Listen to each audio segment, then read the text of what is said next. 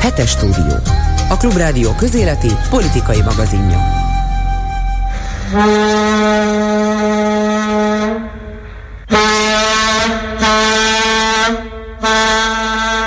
Lássuk be, szokatlan hangok ezek nekünk szárazföldi pat akarom mondani alatvalóknak. Hiába no, Magyarország reménytelenül távol van minden tengertől. A legtöbben csak nyáron jutnak el az Adriára, a horvát vagy a montenegrói partszakaszra, esetleg Olaszországba, Rimini vagy Lido di Jezoló környékére. Nagyjából ennyire futja egy tehetősebb felső középosztálybeli magyar családnak, és nem biztos, hogy minden évben megengedhetik maguknak. Persze azoknak, akik okosabbak és ügyesebbek pénzügyi szempontból, mint a Facebook alapító Mark Zuckerberg, sokkal több is juthat a jóból, hiszen állítólag alaposan megdolgoztak érte. Szerintem a legtöbben már sejtik, hogy a felcsúti csoda gázszerelőre, Mészáros Lőrincre gondolok, akinek az olaszországi hajózásával volt tele a független és a bulvár sajtó, ahogy az ilyenkor lenni szokott. Hiába no, a szárazföldi magyarokat mágnesként vonza a tenger és a hajózás, különösen a Rose d'Or, vagyis az aranyrózsa fedélzetén. Elvégre a szuperluxus jachta maga szerény 1300 bruttó regisztertonnás vízkiszorításával és 62 méteres hosszával, 13 fős kiszolgáló személyzetével igazán kiár a leggazdagabb magyarnak, aki nyilvánvalóan a saját erejéből és tudásából lett Fejér megyei gázszerelő vállalkozóból az ország leggazdagabb embere potom 10 év alatt. Irigy, rosszindulatú és gonosz az, aki most arra gondol, hogy ilyen mese nincs is hogy egy önmagát magyarul kifejezni alig képes fickó hogyan tehet szert becsületes módon ekkora hatalmas vagyonra. Azoktól az emberektől meg teljes mértékben elhatárolódom, akik azt merik gondolni, hogy a sok-sok sertéshizlalda, szállodalánc, bankholding, építőcég, médiavállalkozás nem is az övé, hanem a mese gázszerelő valójában a miniszterelnök magánvagyonát igazgatja, legalábbis papíron. Mert övé az ország, övé a hatalom és övé a dicsőség is. A folytatásos luxushajókázás lassan egyfajta magyar Dallas sorozattá növi ki magát, ahol a főgonosz texasi cowboy kalap helyett nyáron székely mintájú szalmakalappal védekezik a nap tűző sugarai ellen, viszki helyett pálinkát kortyol, és 60 pusztának nevezik azt a South Fork Ranchet, amiben annak idején a Ewingok pöffeszkedtek a tévésorozatban.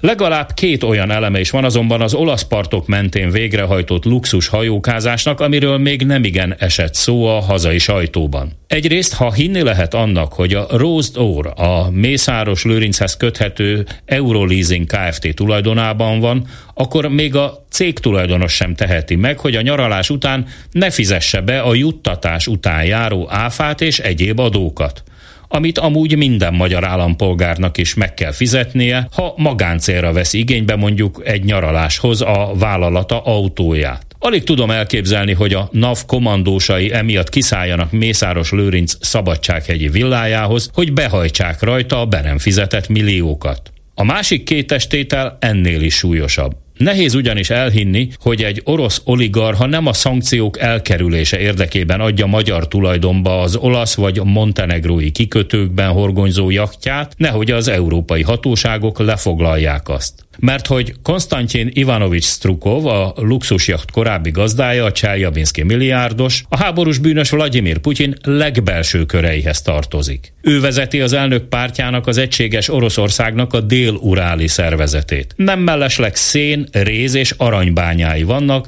ezekből meg masszív adócsalásból lett dollármilliárdos akinek a bányáiban, börtönkolóniákban tartott elítéltek is dolgoznak, így nem kell különösebben aggódnia a felelősségre vonás miatt, ha mondjuk metánrobbanás miatt meghal 51 bányász. Hát ilyen orosz oligarchák megmentéséhez nyújt segédkezet a magyar vezetés. Similis simili gaudet, ahogy a latin mondja, suba a subával, guba a gubával. De térjünk vissza a Rose Door fedélzetére, ahol a magyar Andi Barbie és a felcsúti Ken rózsaszín románca zajlik a mediterrán naplementében. Elképzeltem, ahogy Lőrinc odafordul a nejéhez, hogy segítsen már egy kicsit szót érteni a személyzettel. Andika, Nézd már meg abban a Google fordítóban, hogy mondják azt angolul vagy olaszul, hogy csülkös pacal, meg tarhonyás lecsó.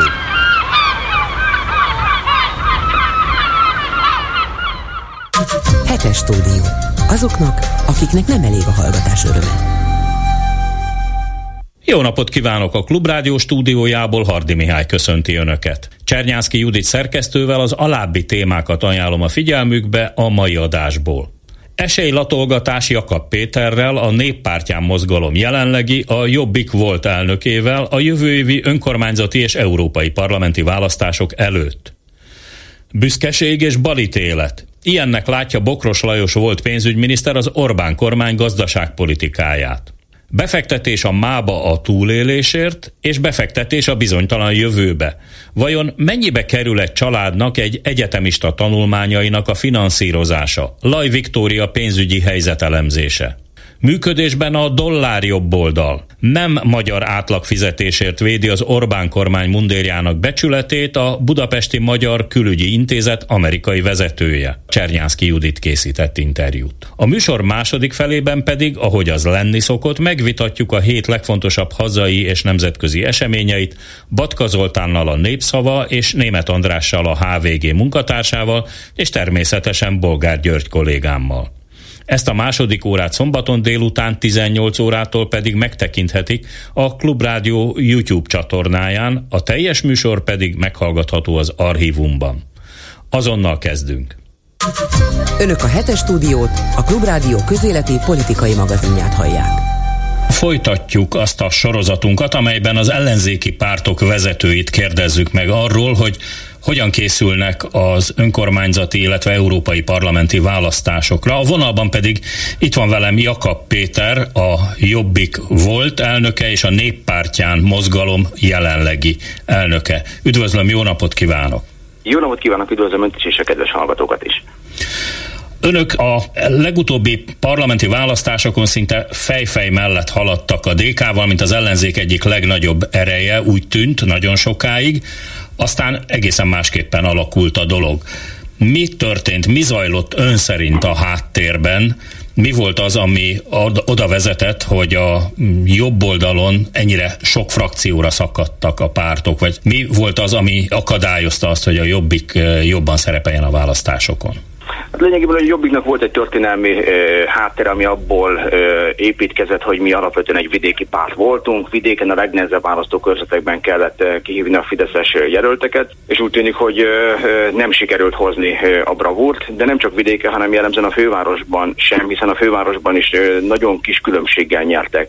Ha így osztjuk meg a, a választókat, hogy jobb melyik baloldali, akkor a baloldali jelöltek is e, alacsony előnyel e, tudtak csak e, nyerni.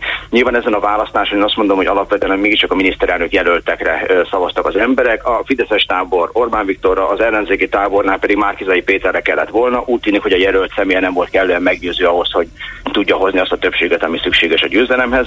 Én azt mondom, hogy ebből a tanulságot le kell vonni, és újra kell építkezni, tehát a néppártyán mozgalom pontosan ezt teszi. Nem a kartunkba döltünk, nyilván április harmadika után bennem is lezajlott a gyászfolyamat, de ezen azért időben túl keresni, és ezt követően nem feladni kell a küzdelmet, hanem ha kell, akkor új ellenzéket kell építeni, mi ezt tesszük. Ön egyetérte azzal a mondással, amit egyébként Márkizaj Péterrel kapcsolatban is mondtak, hogy a Fideszt jobbról nem lehet megelőzni, vagy nem lehet legyőzni?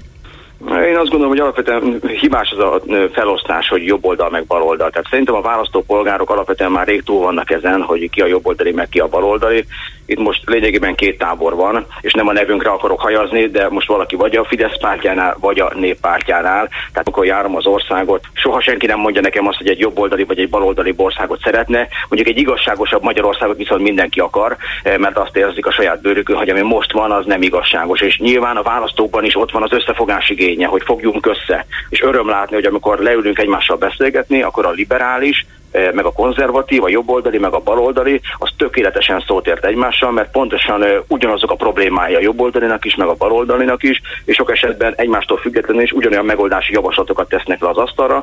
Teszem azt mondjuk az alapvető élelmiszerek áfáját el kell törölni. Teljesen mindegy, hogy milyen címkét akasztunk rá, előrébb vinni az ország szekerét. Ugyanezt várják el a politikusoktól is a választók, hogy eh, most ne ideologizáljunk. Tehát majd, hogyha az Orbán rezsimet legyőzzük, akkor majd lehet jobboldalizni, meg baloldalizni, de addig össze kell fogni. Nyilván azokkal kell összefogni, akik egyébként megdolgoznak a választókért. Tehát azok a pártok, akik potyautasként ültek korábban is az összefogás szekerén, azokat én nem akarom az összefogásban látni, ha nincs hozzáadott értékük. Dolgozzanak meg a választók bizalmáját, és akkor van miről beszélnünk. Nem csak a jobbikot, hanem önt személy szerint is rendkívül erős támadások érték még a korábbi választási kampányban. Hogy érzi, sikerült ezt kihevernie? Mert a jobbik alig, hanem ezt hosszú távon sem heverte ki. Nem véletlen, hogy megalakították önök a néppártyán mozgalmat. Hát Jobbik igazából nem a karaktergyilkosságba halt bele, hanem az árulásba. Tehát ők lényegében átálltak a Fidesz pártjára, ezt szavazásokkal is bizonyítják a parlamentben. Én a néppártya mozgalom elnökeként már a karaktergyilkosságoktól nem tartok. Tehát megedződtem, ha lehet így fogalmazni, és a karaktergyilkosságnak van egy ellenszere, ez pedig az, hogyha az ember járja az országot, és minél több emberrel személyesen kezet fog, személyesen találkozik, és hogyha megismerjük egymást, vagy a választópolgár megismer engem, akkor onnantól kezdve a karaktergyilkossági kísérlet az sokkal kevésbé hatékony, mint abban az esetben, hogyha jön egy ismeretlen ember, a korábbi miniszterelnök jelöltet nagyon sokan nem ismerték szerte az országban, Hódmezővásárhelyen nyilván igen, mondjuk nálunk Miskolton a nevét sem nagyon tudták kimondani, róla sokkal könnyebb volt bármit elhitetni, főleg, hogyha félreérthető megfogalmazásra ehhez táptalajt is adott, mint arról elhitetni bármit, aki akár elmegy egy lakásfórumot tartani, valakinek az otthonába együtt megebédelni, együtt megbeszélni a helyi közéletet a legkisebb faluban is, tehát nem csak a városokban kell ott lenni, hanem a falvakban is. Piszok nagy munka, nem véletlenül ö, járom most is az országot nyáron is, tehát nem kampányban kell megkeresni a választópolgárokat, hanem folyamatosan járni kell a vidéket és gyűjteni azt a többséget, amelyel le lehet győzni ezt a kormányt. Van kik kell kormányt váltani, csak el kell hozzájuk menni. Önnek természetes hátországa Borsod, de vajon hogy áll a néppártyán mozgalom Borsod, Abaúj Zemplén megyén kívül? Hol érzi azt, hogy, hogy van támogatottságuk? Támogatottságunk már mindenhol van, tehát országos lefedettséggel rendelkezünk, ezt lényegében a tavaly augusztus 20-ai megalakulásunk után fél éven belül el tudtuk érni, ami óriási teljesítmény. E, folyamatosan keressük a képviselőjelölteket is. Jelenleg úgy kalkulálok, hogy nagyjából ezer önkormányzati képviselőjelöltel fogunk nekivágni a következő választásnak. E, nem könnyű új ellenzéket építeni, mert az új ellenzék azt is feltételez, hogy nem régi emberekből akarok új képviselőjelölteket kiállítani, hanem olyanokból, akik eddig lehet, hogy nem is politizáltak, de most már a bőrükön érzik azt, hogy a politika bizony róluk szól, és nem tudják megkerülni, mert a boltban fizetni kell, és az is egy politikai döntéshozatal eredmény, hogy mi mennyibe kerül az áruházakban mondjuk a 27%-os áfa miatt. Azért nehéz most képviselőjelölteket találni, mert érzik a rezsimnek a leheletét. Tehát mindenkinek van félni valója, félteni valója, mindenki félti a családját, az állását, a vállalkozását. Igazi szabadságharcosok ma azok, akik ezzel együtt is úgy döntenek, hogy megmérkőznek a rezsimmel, nem csak a városokban, hanem azokban a falvakban is, ahol a, az újkori e, feudális rendszer az bizony, e, hát mondjuk úgy, hogy virágzik, de ezt a virágot mire fogjuk szakítani. Mi az, ami a néppártyán mozgalmat megkülönbözteti a jelenlegi jobbiktól vagy a mi hazánktól? A mi hazánkat azért vegyük külön, tehát ők a Fidesz fészkéből nőttek fel, a Fidesz támogatottságából, hátszeléből vált a parlamenti pártá, ők egy, a Fidesz baráti ellenzéket, egy putyini modell, megalkotni a baráti ellenzéket, ha rájuk szavazol, akkor is a Fideszre adod a voksodat. A Jobbik lényegében letette a fegyvert április harmadikán, tehát ezt a választók érzik is, be is áraznák őket, most már egy-két százalékon állnak, de mi az ellenzék egészétől megkülönböztetjük magunkat olyan értelemben, amit már el is mondtam, hogy nálunk nincs jobb oldal, meg nincs baloldal. Tehát ez egy hibás feltételezés, amikor az ellenzéki pártok elkezdenek egymással versenyezni, és most ezt látom egyébként tavaly április harmadika óta, hogy megint tombol az ego. Tehát az ellenzék, eh, mintha már nem is a Fideszt akarná legyőzni, hanem egymást, az egyes ellenzéki pártok akarják egymást legyőzni, akik elégedettek ezzel a rendszerrel, én velük nem nagyon akarok eh, bármit is kezdeni. Tehát örülök annak, hogyha valaki tud örülni a 77 ezeres közmunkának, meg a 100 ezeres eh, nyugdíjnak. Én azt gondolom, hogy egy magyar ember ennél jóval többet érdemel. Tehát, hogyha a térképre nézek, akkor van 3 millió Fideszes szavazó, talán most már ennyi sincs, de a másik oldalon van még 5,2 millió szavazati joggal rendelkező választópolgár Magyarországon, hát ők a többség, ők nem elégedettek a jelenlegi helyzettel. Véget kell vetni a szekértáboroknak, ne egymással harcoljunk, ne egymást akarjuk legyőzni, győzzük le a Fidesz, és teremtsük egy, egy igazságos Magyarországot. A többség megvan hozzá, és a pozitív példa is, mert ugye nagyon sokan hitetlenkednek, hogy hát úgy sem lehet legyőzni a Fideszt, demokratikus úton nem lehet ennek a rezsimnek véget vetni. Én azért hagyd mondjam el, hogy most július 9-én Nagykörösön egy igazi Fidesz fellegvárban volt egy időközi önkormányzati választás. Egy évvel ezelőtt ott még 80%-kal nyert a Fidesz, most 55%-kal győztünk mi. Tehát lehet győztes ellenzéket építeni, meg kell érte dolgozni. Igen, ám csak, hogy egy ilyen kampány, pláne hogyha országos, akkor az rendkívül sok pénzbe kerül. Milyen forrásokból tudják a kampányukat finanszírozni? Ki az, aki támogatja önöket? Mondjuk úgy, hogy a nép támogat bennünket, tehát szó szerint mikroadományokból működünk, ami azt jelenti, hogy 500 forintokból, 1000 forintokból jönnek össze adományok. Egyébként a nagykörösi kampányon pont azt mutatta meg, hogy egy jó kampányhoz nem biztos, hogy mindig pénz kell. Kell egy hiteles jelölt, meg kell egy olyan csapat, amelyik beszélget a helyi emberekkel. Tudjuk, hogy kik azok, akik elégedettek a fidesz nem is próbáljuk őket meggyőzni, mert a nap végén az lesz az utolsó érv, hogy bemondta a tévé, meg Orbán Viktor, meg a plévános. Azokat próbáljuk kézen fogni, akikről viszont tudjuk, mert ők elmondják, hogy elégedetlenek. De őket nem a kampány finisében kell felkeresni, hanem folyamatosan akkor is, amikor elvileg a fő nem nő Magyarországon, most politikai uborka szezon van, és mégis elmegyünk a legkisebb faluba is. Volt olyan település, ahol köztéren már nem tudtam fórumot tartani, mert nem mertek eljönni az emberek. A helyi művelődési házban nem enged be a Fideszes polgármester, uram, bocsá, a helyi közérben tartottam fórumot a csirkeszár meg a mosópor között, de ott is ott volt 15 ember, aki korábban korábban azt mondta, hogy ő még nem is politizált, de most itt van. Na, akkor 15 emberrel megint csak többen lettünk. Na, ezt a sziszifuszi munkát kell elvégezni, és ezt nem rendkívüli parlamenti ülések összehívásával lehet elérni, amit az ellenzék 13 éve csinál, és mindig meglepődik, hogy a Fidesz nem megy el. Ehhez járni kell az országot olyan falvakban is, eh, ahol korábban még politikus nem is láttak. Ön elsősorban a személyes találkozók fontosságáról beszél, de hát legalább ennyire fontos az, hogy a médiában az önök üzenetei vagy a jelenlétük eljusson a választókig. Hogy állnak a, a médiával, hiszen a, a kormánynak, illetve a kormánypártoknak, hát ezt itt a klubrádióban nyugodtan mondhatom, nyomasztó túlsúlya, 95%-os túlsúlya van. Önnek ebben tökéletesen igaza van, és köszönöm, hogy a klubrádióban még beszélhetünk, és ez, ezzel a lehetőséget szeretnék a jövőben is élni. E, igen, a propaganda az nyomasztó, ugyanakkor azt tapasztalom megint csak a személyes találkozók során, hogy a valóság az már átüti a propagandát. Tehát nyugodtan bemondhatja Orbán Viktor péntek reggel fél nyolckor a Kossuth Rádióban hetente, hogy itt a magyar családok 180 ezer forintos rezsitámogatást kapnak, és köszönjék meg.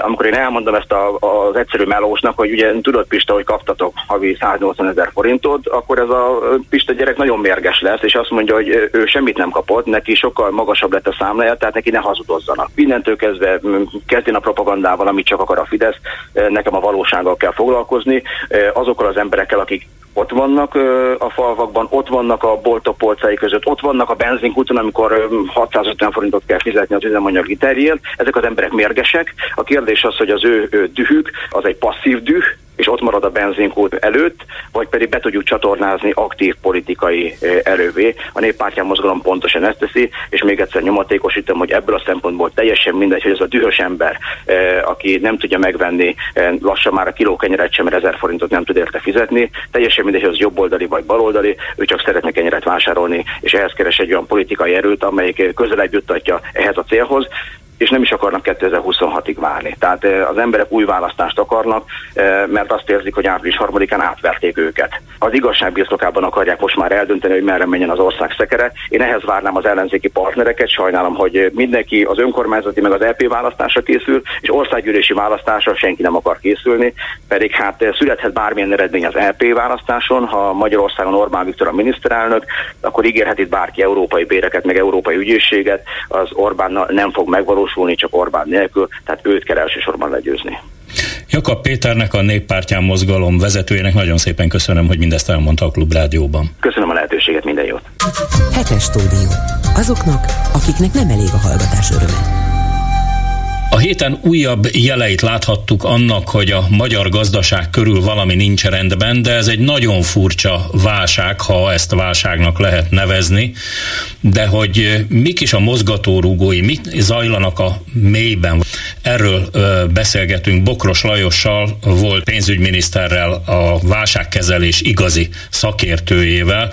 Jó napot kívánok! Jó napot kívánok! Ez egy nagyon furcsa válság, ami Magyarországon kialakult, mert a kormány úgy csinál, mintha igazából nem is lenne semmi baj, nincs azt a szót, hogy megszorítások ki sem engedik a szájukon, ugyanakkor ilyen lépéseket tesznek, Másfelől pedig a gazdaságban, hát látjuk például a forintnak a, a gyengülését, erősödését, ezt az idegességet a piacon.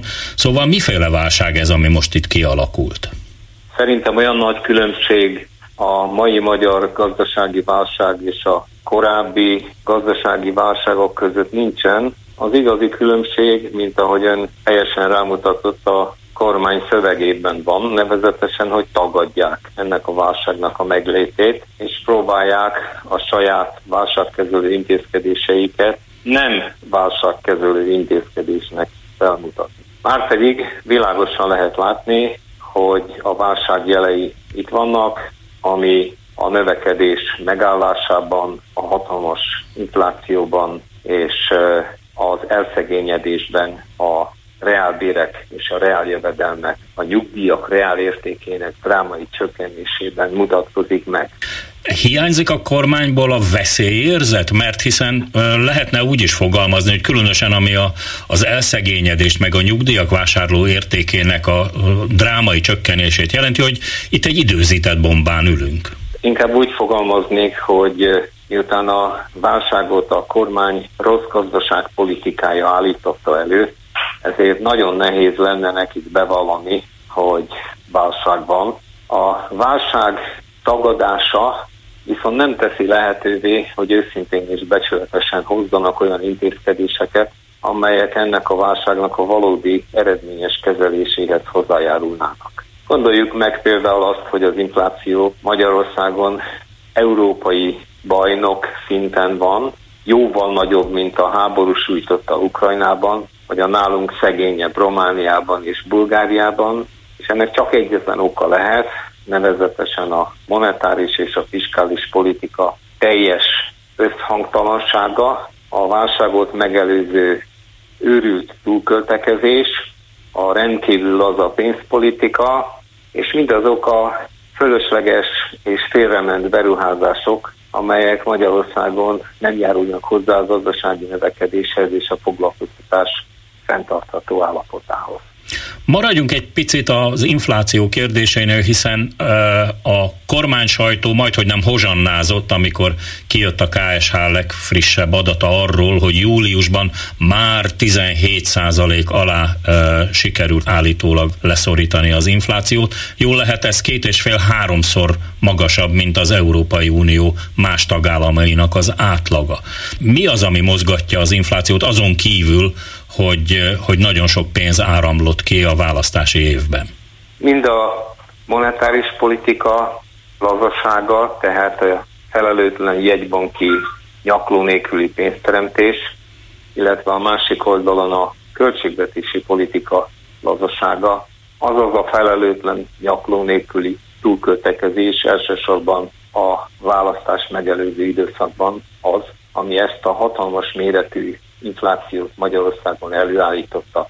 Gondoljon arra a műsorvezető úr, hogy a választások előtt a kormány döjszösen meghirdette, hogy na akkor mostan visszavezetjük teljes egészében a 13. havi díjat, és nem csak így csöpögtette, hogy eredetileg a szándék volt, tehát hogy egy évben majd egy hét, aztán két hét, és végül jó pár év múlva éri el csak a négy heti összeget, azaz az egy hónapi egy hónapi nyugdíj többlet, az nagyjából, ha most akkor 13 hónapra vetítjük, az 8,3%-os növekedést jelent.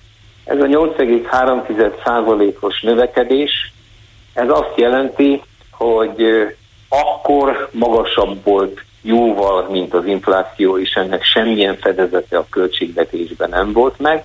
Ma viszont a 17 és 20 százalékos inflációval már kétszer visszavették ennek a növekedésnek minden reál hasznát azoktól, akik a nyugdíj növekedésben annak idején részesültek. Tehát most csak arról van szó, hogy a kormány lényegében átverte a nyugdíjasokat, átverte az egész országot, azt állította, azt hazudta nekik, nyugodtan ki lehet mondani, hogy itt jóléti növekedés van ennek a túlköltekezésnek az eredményeképpen, majd amikor kiderült, hogy a jövedelemtermelés és a teljesítmények a gazdaságban nem növekedtek, akkor a pénz elinflálásával igyekszik a reál értékét csökkenteni azoknak az összegeknek, amelyeket maga fölöslegesen kiszórt a választások előtt. A forint árfolyam mozgása vajon mennyiben befolyásolja az inflációt, hiszen egészen szélsőséges mozgásokat láthattunk az elmúlt évben, mert volt 420 forint is egy euró, meg 370 is. Most, amikor ezt a beszélgetést tán rögzítjük, akkor 392 környékén van az árfolyam. Ez az ideges leföl mozgás, ez végül is ez szintén kedvezőtlen a gazdaság számára, a gazdaság szereplői számára. Tökéletesen igaza van egyrészt már 20 évvel ezelőtt eh, célba kellett venni az euró övezethez való csatlakozásunkat, és hogyha már eurója lenne ennek az országnak, ugyanúgy, mint Szlovákiának, vagy éppen Horvátországnak, amelyik ebben az évben sikerült csatlakozzon az euróvezethez. Ugye ezek voltak azok a bizonyos Akkor... mágikus Maastrichti kritériumok, amiket a gazdaságban teljesíteni kellett 3%-os inflációval.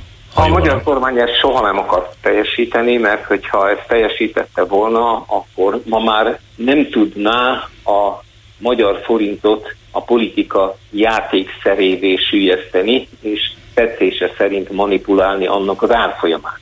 Azt kell látni, hogy a gazdaság szereplői számára nem az erős, nem a gyenge, hanem az úgynevezett stabil árfolyam lenne fontos, tehát az úgynevezett kiszámítható alakulása forint árfolyamának, de ez nem érdeke a kormánynak, mert a kormány tulajdonképpen az árfolyam változását ugyanúgy az egyik inflációt meghatározó és növelő tényezőként kezeli, mint ahogy a belföldi pénznek a szaporítását mind a monetáris, mind a fiskális csatornán. Tehát nem számolhatunk azzal, hogy Magyarországon a közeljövőben valaha is stabil lesz a forint, mert aztán ugye ennek a visszahatása is lényeges, hogyha látja a gazdaság minden szereplője, hogy a kormány önhatalmulag manipulálja az árfolyamot, akkor ez megborítja a bizalmat az államban, a jegybankban, a költségvetésben. Ennek következtében maga a piac is elkezd mindenféle olyan védő eszközöket használni, aminek eredményeképpen még további kiszámíthatatlanság és indékonyság jelentkezik a devizapiacokon. Tehát az államnak a silánysága az, amelyek alapvetően tönkreteszi a gazdaságot ma Magyarországon. A forint árfolyamát mennyiben befolyásolja az, hogy most már elég feketén-fehéren látszik, hogy belátható időn belül az Európai Uniós támogatások nem érkeznek. Ugye tavasszal minden héten bejelentette egy kormánytag, hogy most már küszöben áll a megállapodás, eljött a jogállam, minden feltételt teljesítettünk, nincs akadálya annak, hogy jöjjenek az EU-s pénzek. Aztán látjuk, hogy most szeptember előtt egyáltalán még csak szóba sem kerül mindez. Ez is meglátszik a forinton, meg egy általában a magyar gazdaság állapotán? Abszolút mértékben meglátszik, hiszen ugye mindenki számított azoknak a hallatlan ezer milliárd forintnyi összegeknek a megérkezésére, amelyek lehetővé tették volna egyik oldalon a költségvetésnek a kifoltozását, másik oldalon pedig a folyófizetési mérleg hiányának a jelentős mértékű csökkentését annál nagyobb költségvetési megszorításokra van szükség egy országban, minél kevésbé hisz el a gazdaság szereplői, külföldiek, belföldiek egyaránt, hogy a kormány gazdaságpolitika észszerű, szakszerű és felelős. Ha tudják, hogy a külső partnerek jelentősen, például az Európai Unió vezetői részéről nem hisznek a magyar gazdaságpolitikában, nem fogják azt támogatni, egyébként nem csak a gazdaságpolitika, hanem a jogállam hiánya miatt is, akkor ez ismét negatívan hat vissza a gazdaság működésére, ami szintén meglátszik a forintnak az árfolyamán, illetve annak a hihetetlen ingékonyságán. Ugye a gazdaságban hiányzó pénzt meg lehet támogatni külföldi hitelek felvételével, és egy másik ilyen bűvésztrükk pedig az, hogy a belső megtakarításokat, a belföldi megtakarításokat próbálja meg a kormány a költségvetés lyukainak a befoltozásához felhasználni. Most, mintha mind a kettőt egyszerre látnánk a magyar gazdaságban. Mind a kettőt egyszerre kell csinálni, mert hiszen nincs elegendő belföldi megtakarítás ahhoz, hogy a kormány túlköltekezését kizárólag belföldi megtakarításokból finanszírozni lehessen. Tehát egyrészt a külföldi hitelfelvétel jelentős mértékben megnevekedett, másrészt a belföldi megtakarításokat erőnek erejéből igyekszik a kormány bankbetétekből úgymond állampapírokba belehajszolni. Igen ám, de ehhez az kell, hogy olyan kamatokat ígérjenek, amire a lakosság elhiszi, hogy most már reál nyereséget fog hozni. De miután kiszámíthatatlan az infláció alakulása, ezért jóval magasabb kamatot kell kínálni, mint olyan körülmények között, amikor ez az infláció jó alacsonyabb lenne, illetve az alakulása kiszámítható. Tehát ez egy ilyen lefelé irányuló spirál, ami annyit jelent, hogy minek utána a gazdaság önálló szereplői nem bíznak a magyar kormány gazdaságpolitikájának észszerűségében és szakszerűségében, ezért az a gazdaságpolitika kapkodóvá válik, ami által még inkább kiszámíthatatlan, és ez még inkább rontja a befektetési kilátásokat és a megtakarításoknak állampapírba való terelési lehetőségeit. Bokros Lajos volt pénzügyminiszternek. Nagyon szépen köszönöm, hogy megvilágította ennek a hátterét. Megnyugtatni nem tudott, de legalább így tudjuk, hogy mire számíthatunk. Köszönöm, viszont hallásra. Köszönöm szépen. Önök a hetes stúdiót, a Klubrádió közéleti politikai magazinját hallják. Az idei évben látványosan 25-30 százalékkal is nőhetett a felvételit nyert egyetemisták száma, egyes szakokon egyenesen botrányosan alacsony pontszámokkal.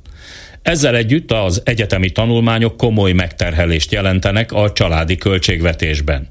Szerény becslés szerint is 150-200 ezer forint plusz kiadást jelent havonta az egyetemisták finanszírozása. 50-60 ezer forint egy albérlet egy főre, ha többen vesznek ki lakást, másik 50-60 ezer az étkezés és a közlekedés, további 20-40 ezerbe kerül a szórakozás és a művelődés is.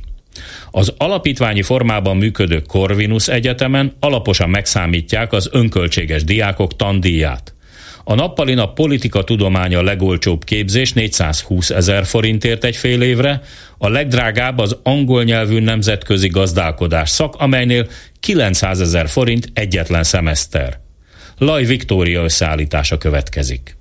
Az idei rendes felvételi eljárásban összesen 94.785 fő jutott be egyetemre, közülük 74.484-en tanulhatnak állami ösztöndíjas, 20.301-en pedig önköltséges finanszírozásban. Minden ötödik sikeresen felvételiző hallgató önköltséges egyetemi képzésen kezdeti meg tanulmányait szeptemberben. Írja Juhász Dániel, a Népszava újságírója a felvi.hu friss felvételi statisztikájára hivatkozva. Ő ismerteti most nekünk az adatokat. Statisztikai adatokból az látszik, hogy leginkább az utóbbi négy évben, 2020 óta növekednek a fizetős hallgatóknak a, a számai, illetve nem is a számok igazság szerint, hanem az arányok. Ugye van, amikor az egyik évben kevesebb hallgatót vettek fel, a másik évben többet, most ugye kicsit megugrott a korábbiakhoz képest a felvett hallgatóknak a száma, de azok között, akik, akiket felvettek, most az látszik, hogy a fizetős hallgatók is többen vannak összességében, de talán nem is ez annyira az érdekes, mert ez tényleg még nem drámai, hanem az, amit ugye azok el látunk, ahol megtörtént ez az úgynevezett modellváltás. Szóval ahol a közvetlen állami fenntartásból átkerültek a, ezekhez a közalapítványoknak a fenntartásába, és ezek között is különösen a Corvinus Egyetemen szembetűnő a fizetős hallgatóknak a arányának az emelkedése, mert 2019-ben, amikor modellt váltott a Corvinus, akkor még 18,6% volt a fizetős hallgatóknak az aránya, most 2023-ban pedig már 26,4%. Itt van például most a, a Pécsi Tudományegyetem, ott 14%-ra, 21%-ra ugrott fel, az is már egy egészen nagy arány. Pécsen a 2021-es évben történt meg a modellváltás. Két évvel később, mint a Corvinuson, ennek ellenére már ott is jelentős emelkedés látható a fizetős hallgatóknak az arányában. De hát persze vannak egyetemek, ahol, ahol ez még nem ennyire látványos. Például az eltén, hogy ott eléggé ilyen hullámzó az, hogy mikor mennyi a fizetős hallgatóknak az aránya. 2019-ben például 15,6% volt, most 14,7%. Még kevesebb is, mint amennyi 2019-ben volt, de azt lehet látni, hogy 2020-ban is lecsökkent, 2021-re is lecsökkent, aztán ismét emelkedésnek indult. Szóval ilyen hullámzó ez az arány. Ugyanez például a, a BME-n is a Műszaki Egyetemen, ott is ilyen hullámzó tendenciát láthatunk, de a modellváltó egyetemeknél pedig egyértelműen növekszik. A fizetős hallgatóknak mélyen a zsebükbe kell nyúlniuk. A Corvinuson az egyik legolcsóbb képzés a politikatudományok alapképzés nappali formában magyar nyelven, fél évente 420 ezer forint, a legdrágább képzések pedig az angol nyelvű képzések, mint például a nemzetközi gazdálkodás angol nyelven, amiért egy fél évre 900 ezer forintot kell fizetni. Tehát látszik, hogy az angol nyelvű képzések azok jóval drágábbak, még persze nem véletlenül abból a szempontból, hogy főként oda hívnak külföldi oktatókat is. És hát a külföldi oktatóknak a bérezése az nem egyszer jóval magasabb, mint a magyar oktatóknak a bérezése, úgyhogy valószínűleg ez is benne van abban, hogy az angol nyelvű képzések sokkal drágábbak. A felsőoktatási anomáliákról Polónyi István oktatáskutatót Szénási Sándor kérdezte az augusztus 9-i reggeli gyorsban, aki elmondta, hogy a felsőoktatási politikai intézkedések mindig látványosan kihatnak már a jelentkezők számára is. Mondjuk a 2013-ban ugye bejelentették a önfenntartó felsőoktatást, meg bevezették a költségtérítés felemelését, akkor rögtön 20%-kal esett a jelentkezők száma. De most például, amikor ugye a, megcsinálták ezt a ML szintű érettségi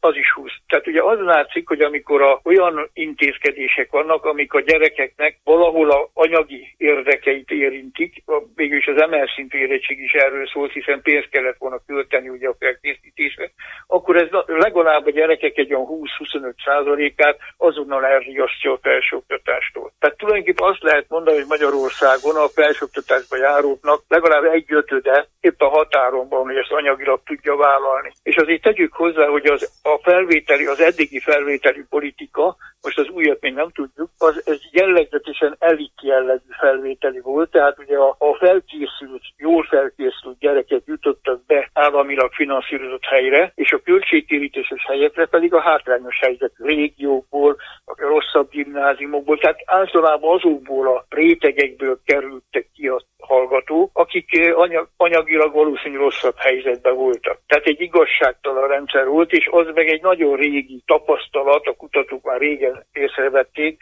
a felsőoktatás, tehát maguk az intézmények is alapvetően egy teljesítmény. Tehát ugye úgy gondoljuk, hogy a támogatást az főleg a jó tanulóknak kell adni. Tehát a tanulmány ösztöndíj az mindig magasabb volt, mint az ilyen szociális juttatás. Ugye erre mindig azt mondta a Office, vagy a, éppen hogy hívták a hallgatói önkormányzatot, hogy hát azt lehet megítélni, hogy ki milyen eredmény, azt meg nem, hogy rászorul-e vagy nem. Ebből adódik, hogy az első elosztás is egy igazságtalan rendszer volt, tehát mindig a hátrányos helyzetűek kapták a kevesebb pénzt, hiszen nem ők volt, ők nem valószínűleg tanulmányilag is rosszabb haladt, rosszul haladtak. Tehát magyarul az a helyzet, hogy a hazai felsőoktatás tulajdonképpen ez majd azt mondható, hogy a rendszerváltás óta azzal küzdik, ha küzdik egyáltalán, ha ez egyáltalán eljut a felső politikához, hogy a hátrányos helyzetű gyerekek azok nagyon nehezen jutnak be, és ha bejutnak is, sokkal nagyobb a lemorzsolódás kockázata. Nem a tehetségben, hanem a szorgalomban hiszek,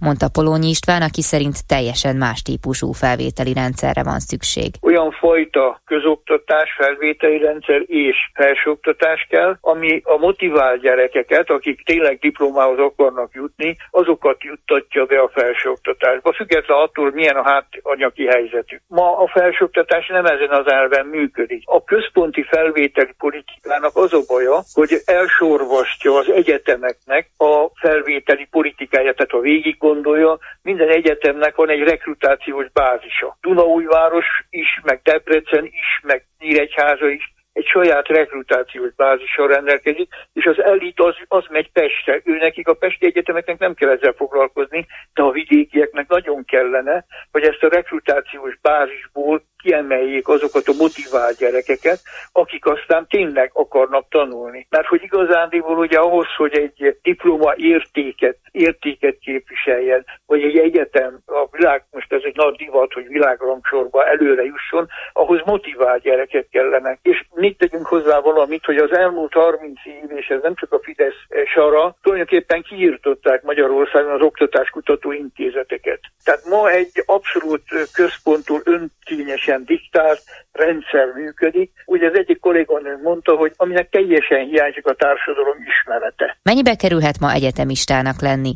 Miből finanszírozzák a kiadásaikat, és milyen támogatásokra számíthatnak. Ezekről kérdeztem Budai Marcelt, a Hallgatói Önkormányzatok Országos Konferenciája, azaz a Hőok sajtófőnökét. Utoljára átfogó, reprezentatív, nagyon részletes kutatás tudomásunk szerint az Eurostudent végzett. Ez egy ilyen Európa szintű felmérés, amit évente, két évente mindig megismételnek, és mindig van egy fókusza, de tulajdonképpen a hallgatóknak a vásárlói kosarával, kiadásaival, bevételeivel valamilyen szinten mindig foglalkozik. Ez még a mostani szerencsétlen gazdasági helyzet előtt született az utolsó, ott ilyen 146 ezer, 150 ezer forintot mért ez a kutatás, vagyis hogy átlagosan egy magyar hallgató ennyiből él meg. Nyilván itt kapásból az első kiadás tekintetében hatalmas különbség van a között, hogy valaki kapott kollégiumi félrehelyet, vagy albérletben lakik, ugyanis a a kollégiumoknak az árait azt egy államilag finanszírozott hallgató számára kormányrendelet rögzíti, és hogy jelenleg is, ami elkérhető maximum egy kollégiumi férőhelyén, az, az kevesebb, mint 18 ezer forint. Most nyilván, hogyha ezt valaki összeveti egy budapesti albérletárral, vagy akár valamelyik vidéki albérletárával, akkor itt azért egy hatalmas különbségről van venni, ami nyilván meglátszik itt rögtön a, a kiadásoknál is. Hát nyilván ezen túl, amin, amire még jelentős összegeket költenek a hallgatók, az természetesen az étkezés, hogyha kell, akkor a könyveknek a megvétele, illetve nyilván ne legyünk trűdek, azért az egyetemista létnek része a közösségi élet is, illetve a az esti bulik is. Nyilván bevételi oldal tekintetében pedig az összeget, ezt nagyjából négy, négy fő forrásból tudják a hallgatók összeszedni. Hogyha valaki olyan szerencsés, hogy a szülei tudják otthonról támogatni, akkor nyilván ez az első. A második az a diákmunka. Most a, a legfrissebb kutatások azok azt mutatják, hogy, hogy most már a hallgatóknak a fele az a tanulmányai mellett, vagy legalább félállásban, tehát vagy félállásban, vagy akár teljes állásban munkázik. Nyilván ott a diákhitel, amiről le- lehet, meg kell is szerintem társadalmi vitákat folytatni, hogy mennyire jó az, hogyha ha sokan hitelből finanszírozzák a tanulmányaikat, de vitathatatlan, hogy jelenleg nagyon sok fiatal számára nyújt a diákhitel való segítséget, akár a diákhitel 2, ami ugye kifejezetten azok tudják felvenni, akik nem kerültek be állami férőhelyre, és ebből csak a tandíjukat tudják fizetni, illetve a diákhitel egy pedig ugye 150 ezer forint havonta, ami szabadon felhasználható. Talán a legfontosabbat kiadtam azok az ösztöndíjak. Természetesen, hogyha valaki jól tanul, vagy akár szociálisan rászorul, akkor tud pályázni különböző ösztöndíjakra. Önköltséges hallgatóként viszont a diákok nem számíthatnak semmiféle juttatásra. Van olyan egyetem, ahol létrehoztak külön ösztöndíj típusokat az önköltséges hallgatók számára, de sajnos van olyan egyetem, ahol semmilyen ösztöndíj nem elérhető az önköltséges hallgatók számára. Azt is hozzátéve, hogy találjuk az a rész sem vonatkozik a kollégiumi félhelyekből, ebből, ami a, ami a maximum összeget meghatározza. Szóval ott még arra is van lehetősége az intézménynek, hogy sokkal nagyobb összeget kérjen az ő lakhatásáért. Hetes stúdió. Azoknak, akiknek nem elég a hallgatás öröme. A magyar kormány cseppet sem képvisel orosz párti álláspontot Ukrajna ügyében, állítja a Newsweek hírmagazinban megjelent véleménycikkében Gladden Papin. A Budapesti Magyar Külügyi Intézet amerikai állampolgárságú igazgatójának szavai pontosan tükrözik a mondást, hogy a lé határozza meg a tudatot, pontosabban az álomfizetés, amit a magyar kormány biztosít a számára. Az elkötelezetten jobboldali republikánus és Orbán párti amerikai politológussal Csernyánszki Judit készített interjút. Gladden Pepin, a Magyar Külügyi Intézet idén kinevezett elnöke, aki mindeközben a Dallas Egyetem docense, és természetesen a Matthias Corvinus Egyetem tanára is. St. Louisban született, ahol az Osage indián törzs egy része letelepedett. Ő maga is a törzs tagjának vallja magát. A Harvardon tanult történelmet, és magna cum laude diplomával büszkélkedhet. Azért kerestük meg, mert a Newsweekben megjelent vélemény cikkében betámadta David Pressman amerikai nagykövetet, és magától értetődően a jelenlegi amerikai kormányt is a vízum és a beutazási kérelmek szigorítása miatt. Simonyi András washingtoni nagykövet idején sikerült Magyarországnak is bekerülni az amerikai vízummentességi programba, amelynek köszönhetően egyszerre 90 napban korlátozott tartózkodást engedélyezett az Egyesült Államok a magyar állampolgároknak, és az úgynevezett ESTA elektronikus utazási engedélyezési rendszerben a belépési engedély két évig volt hatályban. A szigorításnak betudhatóan minden Minden egyes beutazás alkalmával augusztus 1-től a Magyarországon született magyar állampolgároknak újabb belépési engedélyt kell kérniük, és a díjat is a duplájára emelte az amerikai külügyminisztérium. Úgy gondolom nem azért szigorított az Egyesült Államok az ezt a programon, a vízummentes beutazási ellenőrzésen, mert Magyarország konzervatív szemben a demokrata Biden kormányjal, ahogy ezt ön megfogalmazta írásában, hanem azért, mert a magyar kormány szoros orosz kapcsolatainak, illetve a kettős magyar állampolgárság jelentette előnyöknek köszönhetően visszaélhettek egyesek a beutazási könnyítésekkel. Nyilván az orosz oligarchák is könnyen bejuthattak hazánkból az Egyesült Államokba, márpedig Oroszország most háborúban áll Ukrajnával. Yes, I think that we have to see the actions of the Biden administration as a as a sequence. They've been building up over the last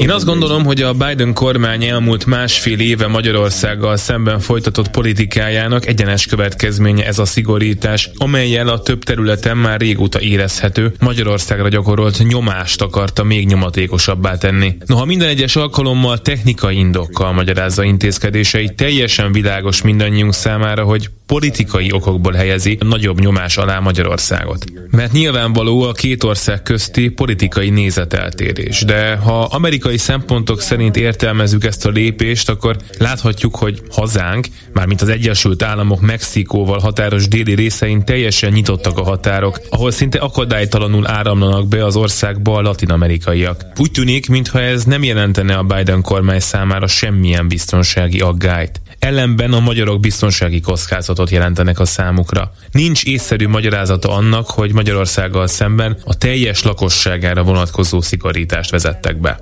Ha illegális belépésről beszélünk, akkor akár egy személy is veszélyt jelenthet az ország számára. És például a még 2001. szeptember 11-ét is, az ikertornyok elleni támadást is említhetném. Ön egyáltalán nem említette meg a cikkében Orbán és kormánya orosz barát álláspontját, amely valós indoka is lehet ennek a szigorításnak.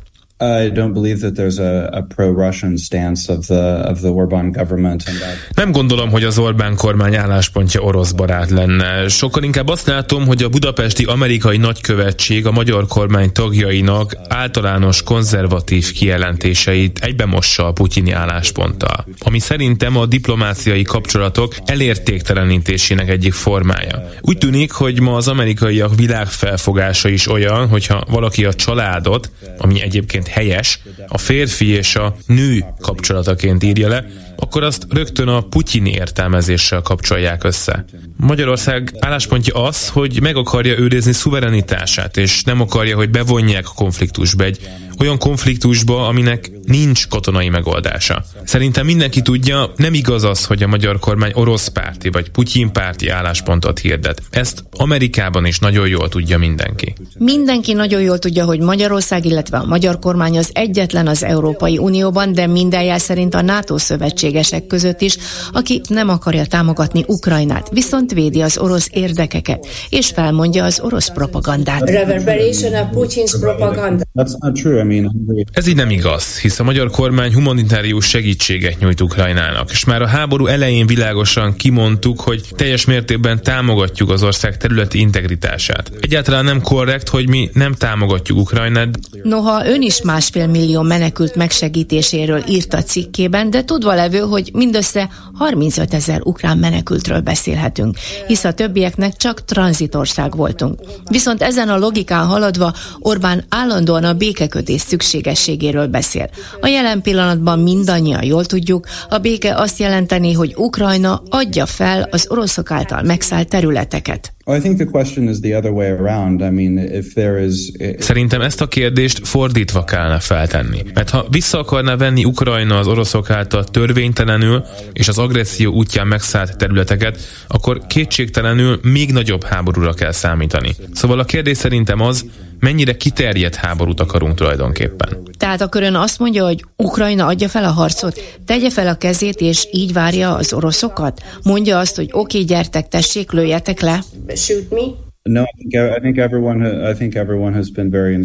Szerintem mindenki el van ragadtatva az ukránok ellenállásától. Az is teljesen egyértelmű, hogy az Egyesült Államoknak nem áll szándékában ellehetetleníteni az ukránok törekvését a területek visszafoglalására. A magyar kormányfő pedig a katonai helyzetet értékelve mondja azt folyamatosan, hogy nincs katonai megoldása a konfliktusnak. Ezért van szükség a jelen állapotban tűzszünetre és a tárgyalások megkezdésére. Vagy pedig egy gigantikus háborúba kerülünk, ami a harmadik világháború, vagy pedig egy atomháború lehet. Azért én ezt nagyon furcsának találom, hogy ön amerikai állampolgárként opponálja az amerikaiak Ukrajna álláspontját, és támogatja az orosz álláspontot, támogatja az azonnali béketárgyalásokat Orbán védelmében. Are you against your own country's policy regarding Ukraine?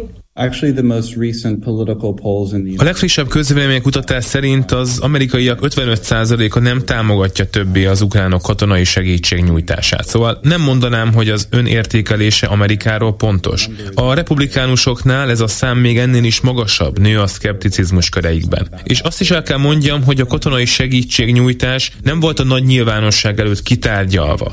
Az a Biden kormány asztal alól előhúzott saját ügye. Úgy adnak fegyvereket az ukránoknak, annak, hogy kihagyták a hagyományos csatornákat ennek megvitatására. Úgy érzékelem, hogy az amerikaiak étvágya a háború folytatására egyre inkább csökken. Hogy a háború következő szakasza nagyban függ az amerikai kormány döntésétől. Attól, hogy akar-e békét. Ön élesen bírálta a nemrég hazánkban járt Samantha Powert, a USAID első számú vezetőjét, aki a jogállami kifogásokra tekintettel segítséget ígért többek között a független magyar médiának. Ön miért nem fogadja el, hogy Magyarországon nincs demokrácia és nincs jogállam, ahogy ezt az Európai Parlament egy határozatban ki is mondta. I find I find uh, the the visit of Samantha Power to, to Hungary to be very aggressive. And... Samantha Power magyarországi vizitje az én értékelésemmel rendkívül agresszív volt. Az az ügynökség, amit ő képvisel, általában olyan afrikai országoknak nyújt effektív segítséget, ahol a háború sújtja a lakosságot. A frissen meghirdetett programjuk szerint most a jogállami és demokrácia deficittel küzdő millióknak akarnak segítséget nyújtani. Azaz maguk döntik el, hogy hol avatkozzanak be világ világszerte. És ezzel szuverén országokat sértenek meg. Ami pedig Magyarországot illeti, itt a jogállam garanciája maga az alkotmány. Tényleg nem nevezhetjük jogállamnak azt, ahol a család meghatározását félreértelmezik ez. Amerikában sem fordulhat elő. Az sem, hogy az iskolákban kisgyerekeknek transznemű propagandát hirdetnek, hogy tudott módosító és pubertáskori nem változtató szereket adnak nekik, hogy nem változtató műtéteknek teszik ki őket. Ez engem otthon is sokkol. Persze azt mondják, hogy ez jelenti ma az igazi liberális liberális eszmerendszert, hogy ez jelenti az igazi szabadságot. Nem. Kategórikusan állítom, ez veri szét Amerikában is a jogállamot. Nézzen végre a tükörbe az ország. Azért álljunk meg a magyar alkotmánynál. Ezt a kormány saját magára szabta. Úgy írta meg, hogy nem egyeztetett az ellenzékkel. Nem volt társadalmi párbeszéd. Egyáltalán nem tekintjük ezt az ország és minden magyar alkotmányának. Másrésztről, Magyarországon nem központi kérdés az emberek számára a transzneműek megbélyegzésére épülő ideológia. A gazdaság helyzete, az infláció a mindenkit aggasztó kérdés ma. Ugyanakkor megjegyezném azt is, hogy ön nem egyszer betámadta a saját amerikai nagykövetét is, David Pressman. De miért?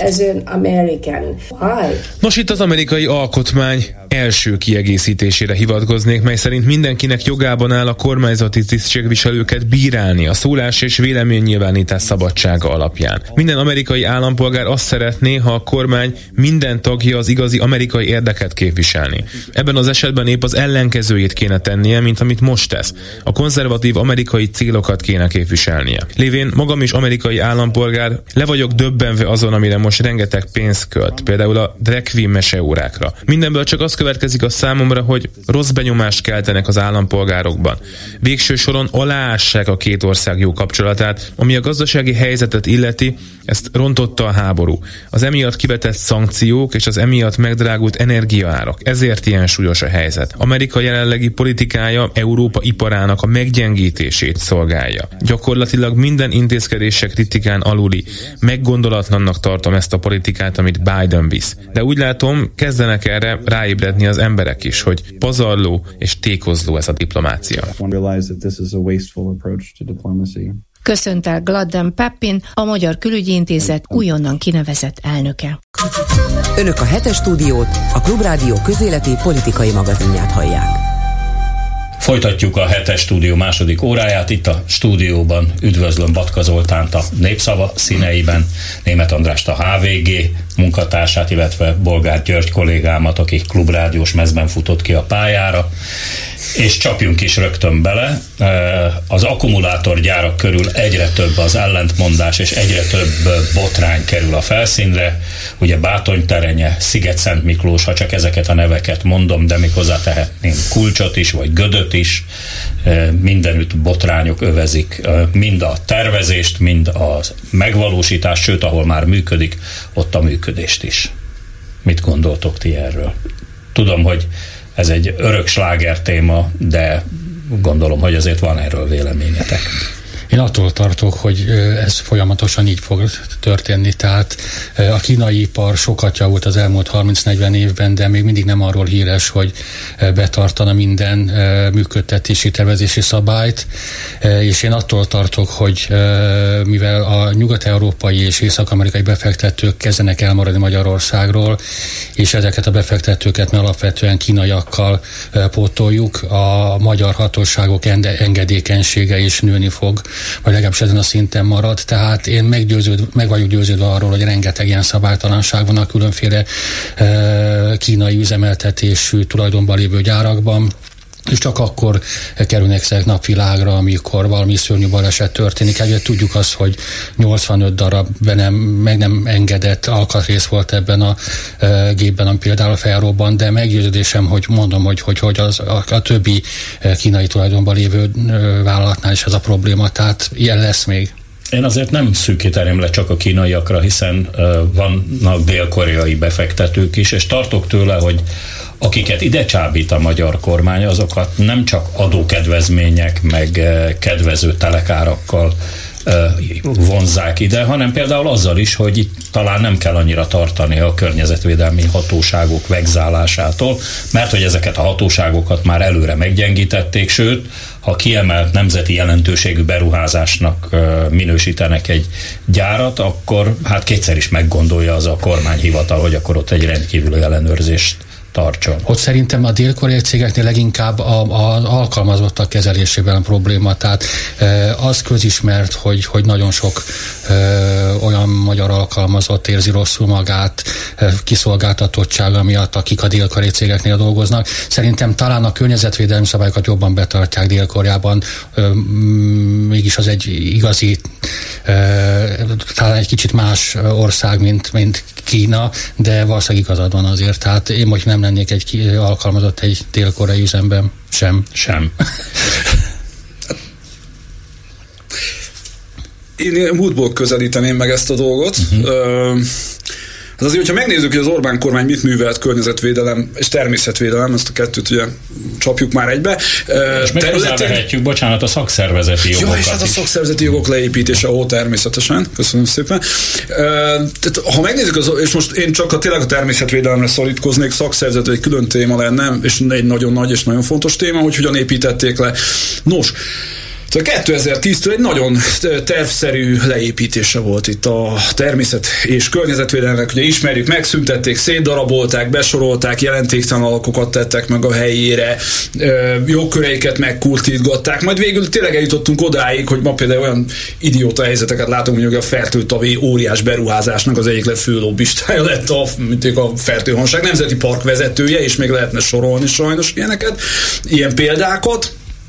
Tehát egész egyszerűen még, hogyha lenne is valakiben jó szándék, hogy betartson, vagy mm, ilyen, ilyen jogszabályokat. Egészen nincs az az intézményrendszer, aki ezt ellenőrizni tudja ma már Magyarországon. Tehát a jó szakemberek nagy részét azt egyszerűen szélnek keresztették. Elkergették 2010 után, mint a gazdasági fejlődés kerékötőit, és ma ott vagyunk, hogy van egy nem létező, um, tulajdonképpen nem létező, nem funkcionáló természetvédelmi, környezetvédelmi um, szervezetrendszerünk. Ugye a kérdés az, hogy minek, miért akarna egy kínai befektető olyan nagyon betartani olyan szabályokat, amiket aztán otthon meg pláne nem szokott betartani. Speciál ez a Bátony terenyei üzem, ez dél-koreai tulajdonú, mm. és a Samsung meg a, a Komáromi SK Innovation akkumulátorainak a, az elhasznált akkumulátorokat dolgozza fel, vagy ártalmatlanítja, de az Andrásnak a megállapítása, hogy azért Kínában nem ugyanúgy állnak hozzá akár a munkavédelemhez, akár a környezetvédelemhez, mint Európában vagy Amerikában. Ez szerintem a dél-koreakra ugyanúgy igaz. Nem, nem véletlen, hogy Gödön is az elmúlt években számtalan kisebb, nagyobb baleset, incidens, furcsaság történt, amiket kisebb-nagyobb néhány milliós büntetésekkel honorált a hatóság. Ez nyilvánvaló, hogy egy sok száz milliárdos évi forgalmat lebonyolító cégnek egy 5-10 millió forintos büntetés az, az nem számít. De hogy, hogy ezek a cégek itt vannak, én azt mondom, önmagában nem baj. Hogy itt lesznek, azzal már több baj van, mert olyan mértékben és, és olyan ütemben és olyan, olyan nagyságrendben jelentettek be már is beruházásokat, ami hát valószínűleg abszurdá teszi a dolgot egy ilyen kis országban a rendelkezésünkre álló erőforrásokkal, vízzel, energiával, ezeket fenntartani csak nagy-nagy ráfordítások árán lehet. Jó lehet azt mondani, hogy hát ez a befektetők baja, majd ők fognak fizetni az áramért, meg, meg megfizetik, majd tegyük föl a vízárát, de az biztos, hogy a kormányzat már most is jelentős infrastruktúrális beruházásokkal könnyíti meg azt, hogy egyáltalán oda telepedjenek, és ezért vizet visz oda, egyebet visz oda, három gázerőművet épít a közeli években, úgyhogy nyilvánvalóan úgy könnyítik meg az idejövetelüket, hogy rengeteg közpénzt áldoznak arra, hogy nekik jobb legyen. És mi lesz ebből Magyarország haszna? Viszonylag kevés, mondjuk a GDP növekedni fog, mert ezek nagy értékű, nagy mennyiségű termelést fognak folytatni és, és eladni valószínűleg Nyugat-Európába. Az exportmutatói igen, egész az, biztos, igen, igen. jók Tehát lesznek. A, a statisztikai mutatók valószínűleg javulnak, csak azért az elmúlt években, évtizedekben azt is megtanultuk, hogy a GDP nem minden. A GDP nagyon fontos, nem jó, hogyha éppen visszaesés van, bár a kormány szerint nem számít, mert háromnegyed éve visszaesés van, de az, az, nem számít. Igen, igen, az nem számít, de, de tehát jó, ha van, jó, ha növekszünk, de hogy éppen mi növekszik, és hogy ebből milyen haszna van a magyar polgárnak, a magyar költségvetésnek, a magyar adórendszernek, hát az nem látszik belőle, eleve akkora adókedvezményekkel jönnek ide, és ráadásul a foglalkoztatottak jó része a tervek szerint is, nem csak a majdani valóság, azt még nem tudjuk, a tervek szerint is főleg külföldi vendégmunkás lesz, hogy ennek a, ennek a haszna kevés, vagy nem nagyon látszik, a kárai, veszélyei azok már most is. Az biztos, hogy a, munka, a magyar munkavállalók számára azért az például nem jó hír, hogy hogy száz meg ezer szám hoznak be majd, nem tudom én, Bangladesből vagy a Fülöp-szigetekről munkavállalókat, akik vélhetően alacsonyabb pénzért is eljönnek, mert az otthoni nyomorhoz képest ez még mindig egy, egy jó pálya, és ez le fogja nyomni az itthoni fizetéseket is, hát nem is beszélve ugye arról, hogy hogy most a héten is elhangzott egy a szakszervezetek életét megnehezítő innovációja a kormánynak idézőjelben.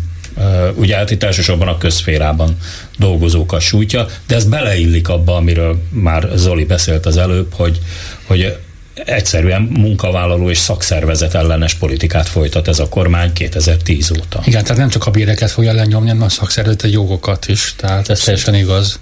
Még egy dolog, hogy nem tudom mennyire lehet ezeket az akkumulátorgyárokat párhuzamba állítani a kínai tőke más helyütt folytatott diadalmenetével, tehát gondolok itt ugye a balkáni vagy éppen az indiai történetekre. Azért az látszik, hogy a kínai nagytőke, amikor jött, látott és győzött, azért és nélkül kilóra megvette a helyi korrupt eliteket, simán belevitte azt az adott országot, már hogyha az volt olyan ostoba elitje, belevitte olyan vállalkozásokba, amelyekből hát nyilván a kínai vállalkozások azért jó jártak, Kína jó járta, a helyi az ország az meg nem. Látjuk, hát, amiről te beszélsz, elég ránézni Afrika tér térképére. Például ahol, Afrika, pontosan. Ahol közgazdászok szerint is az, az, az afrikai természeti kincsek jelentős részét, így most összességében végül is a kínaiak aknázzák ki, hiszen nekik is van szükségük Igen. ezekre a dolgokra.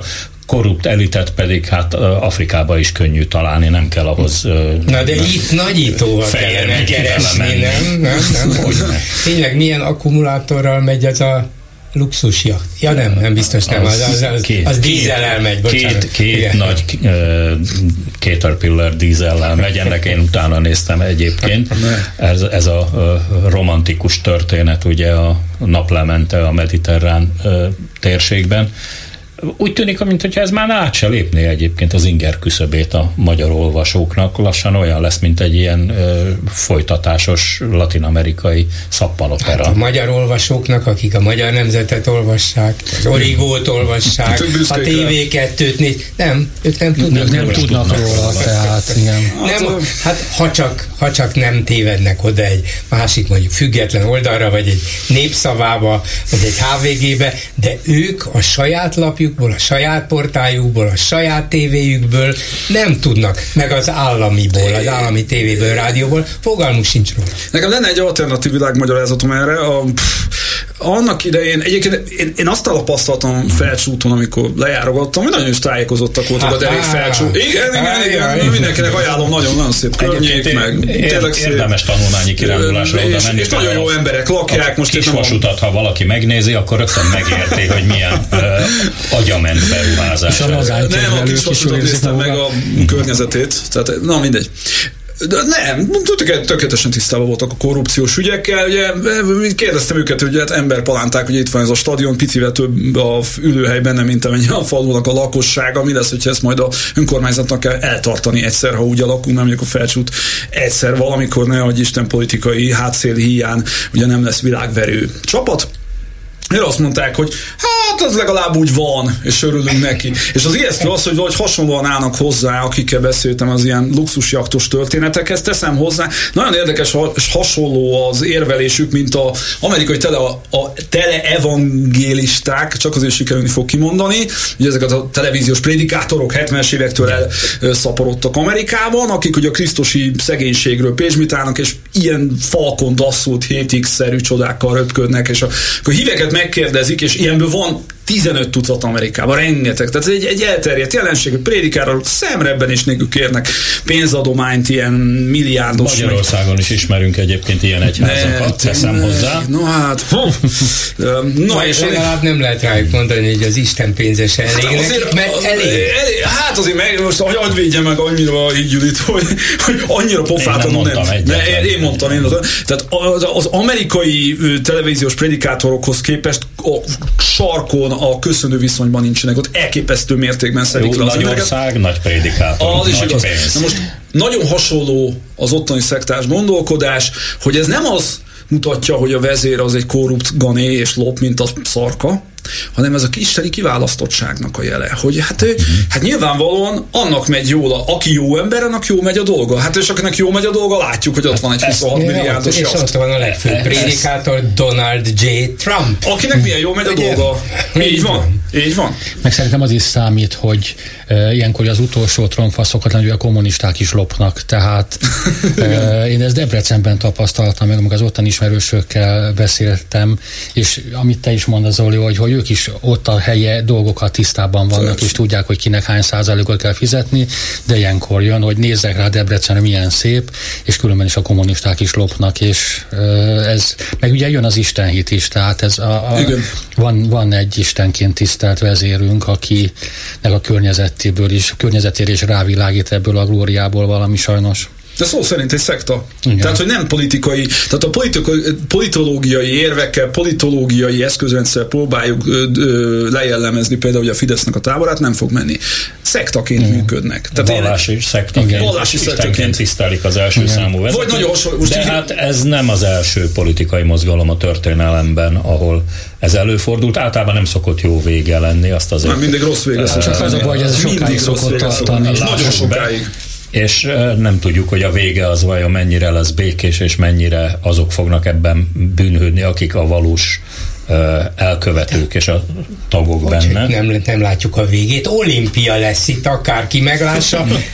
Elkezdődik mindjárt az atlétikai világbajnokság. Hát már tényleg csak egy lépésre vagyunk attól. És egy hét után mi lesz ott a Csepel-sziget végén ja, ezzel a, a stadionnal? Ugyanis pont ugyanaz a helyzet, mint a luxusjaktal, amiről beszéltél, hogy 27 milliárd, de egy éves fenntartása 2,7 milliárd forint, hogyha jól emlékszem. Tehát a, körülbelül az értékének a 10%-ába kerül ezt fenntartani, megtankolni, a személyzet fizetése, a kikötőidő, stb. Ugyanez érvényes a stadionra is, hát azt hűteni, fűteni, karbantartani, takarítani kell, de VB az csak egyszer van egy héten, vagy egy Igen. évben. Igen. Vagy lehet, hogy igazad lesz, hogy minden héten lesz egy VB. lesz egy VB. Mikor fogják mondjuk a, a csepeli kölyköket oda beengedni, focizni a zöld Takarítani esetleg. Soha. Hát ezek az úgynevezett fehér elefántok, tehát a világ tele van ilyen stadionokkal és sportcsarnokokkal, amelyek a kihasználtsága nem elég séges a fenntartáshoz, és ezeket hívják fehér elefántnak, tehát ami csak viszik a pénzt, de hát ilyenből is, hogy a szombathelyi stadion is ilyen. A, a Debreceni. Debreceni is, igen. Hát az akasztói stadion. Az a...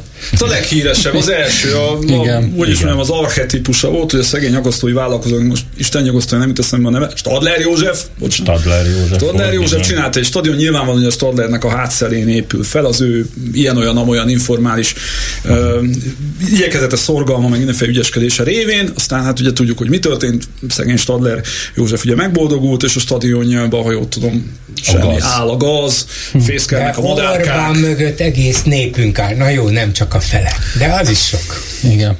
Már csak azért is, mert volt a héten egy, egy nagyon érdekes felmérés, ahol kimutatta az IDEA intézet egy ezerfős telefonos megkérdezéses felmérés alapján, ha jól emlékszem, hogy a, a gazdaság bajaival, az inflációval a fideszes szavazók is tisztában vannak, csak az égvilágon mindenki mást hibáztatnak ezekért a dolgokért. Brüsszel, Sorost, Ukrajna. Ukrajna. Az ukránokat, a külön személy szerint Zelenszky, és így tovább. Mindenki hibás, csak a, a kormánynak viszont tökéletes a gazdaságpolitikája. Ennek ellenére ők elkötelezett Fidesz szavazók. Ez azt erősíti meg, amit te mondtál, hogy hogy maga a, a Fidesz az nem egy politikai mozgalom lassan, hanem, hanem valóban, és annak a vezetője nem egy politikai termék, hanem egy, egy vallásos hitnek a tárgya. Úgy mondanám, hogy vallási, tehát vallási eszközrendszer sokkal jobban körbe lehet írni, mint szociológiai vagy politológiai eszközrendszer, ez lenne a pontos. Mert egyébként ő nem egy spirituális személy, baromira nem hisz szerintem semmi. Az ég egy a világon. Tehát az, az a lényeg, hogy a hívők higgyenek, nem az, hogy ő higgyen. De egy, ugyanezt történt a Covid járványal is, tehát Magyarország abszolút rosszul teljesített. Megnéztem, azt hiszem a harmadik helyen állunk alulról a, a lakó, egy, egy millió főre jutó halottak számában. Ennek ellenére sikertörténetként van eladva, hogy ott állt a gáton gumicsizmában és oltott az embereket, és megmentett Talán mindenkit. Láttátok is, ha már szóba hoztad ezt a gumicsizmát, ugye ez egy ősi reflex egyébként Orbán Viktornál, mert most, amikor amikor árvíz. ugye a, a, igen, árvíz van a, a Dunántúli folyóinkon, a, a, a Dráván meg a többi folyón árhullám vonul le, azonnal, azonnal. Az, az volt a dolga, hogy elmenjen, és akkor intézkedjen, ha másképp nem legalább telefonon, mert ő az, aki le fogja győzni az árvizet, hiszen abban egész biztos, hogy egy hét múlva levonul az árhullám, és akkor győztesen. Jó, hát milyen, milyen vicces videót csináltak erről? Mi átlátunk a szitán, de neki azért jó a politikai érzéke, mert hmm. tudja, hogy ez hat.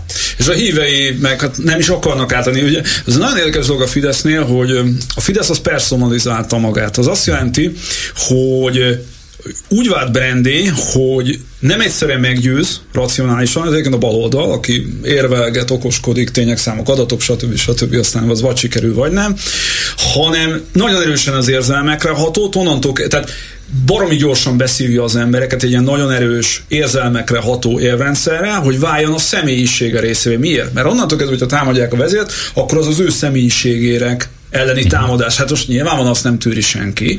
Most innentől kezdve ezek az emberek, akik idézőbe szektatagok lesznek, ez nagyjából a magyar társadalomnak nem tudom, 30%-a az, akik, hogy most ténylegesen mennyi az, aki ilyen szektás gondolkodás, az nehéz megítélni, de nagyon-nagyon sokan, de és hát innentől ez a személyes kérdésként kezelik. Hiszen az egész állami hát az... bürokrácia pusztán csak azért, mert állami alkalmazott. Szerintem ez több, tehát akár a trafik tulajdonosok. De az, az, az, az 4-5 ember a De hát azért, azért összeadódnak szerintem, tehát nagyon sokan vannak a haszonélvezők is, tehát most nem fog neveket emlegetni, de nekem is vannak Szentendén olyan vállalkozó ismerős, amiket tökéletesen látják, hogy mi történik, de írtozatos pénzeket húznak ki ebből, és azt is tudják, hogy hova kell visszaosztani.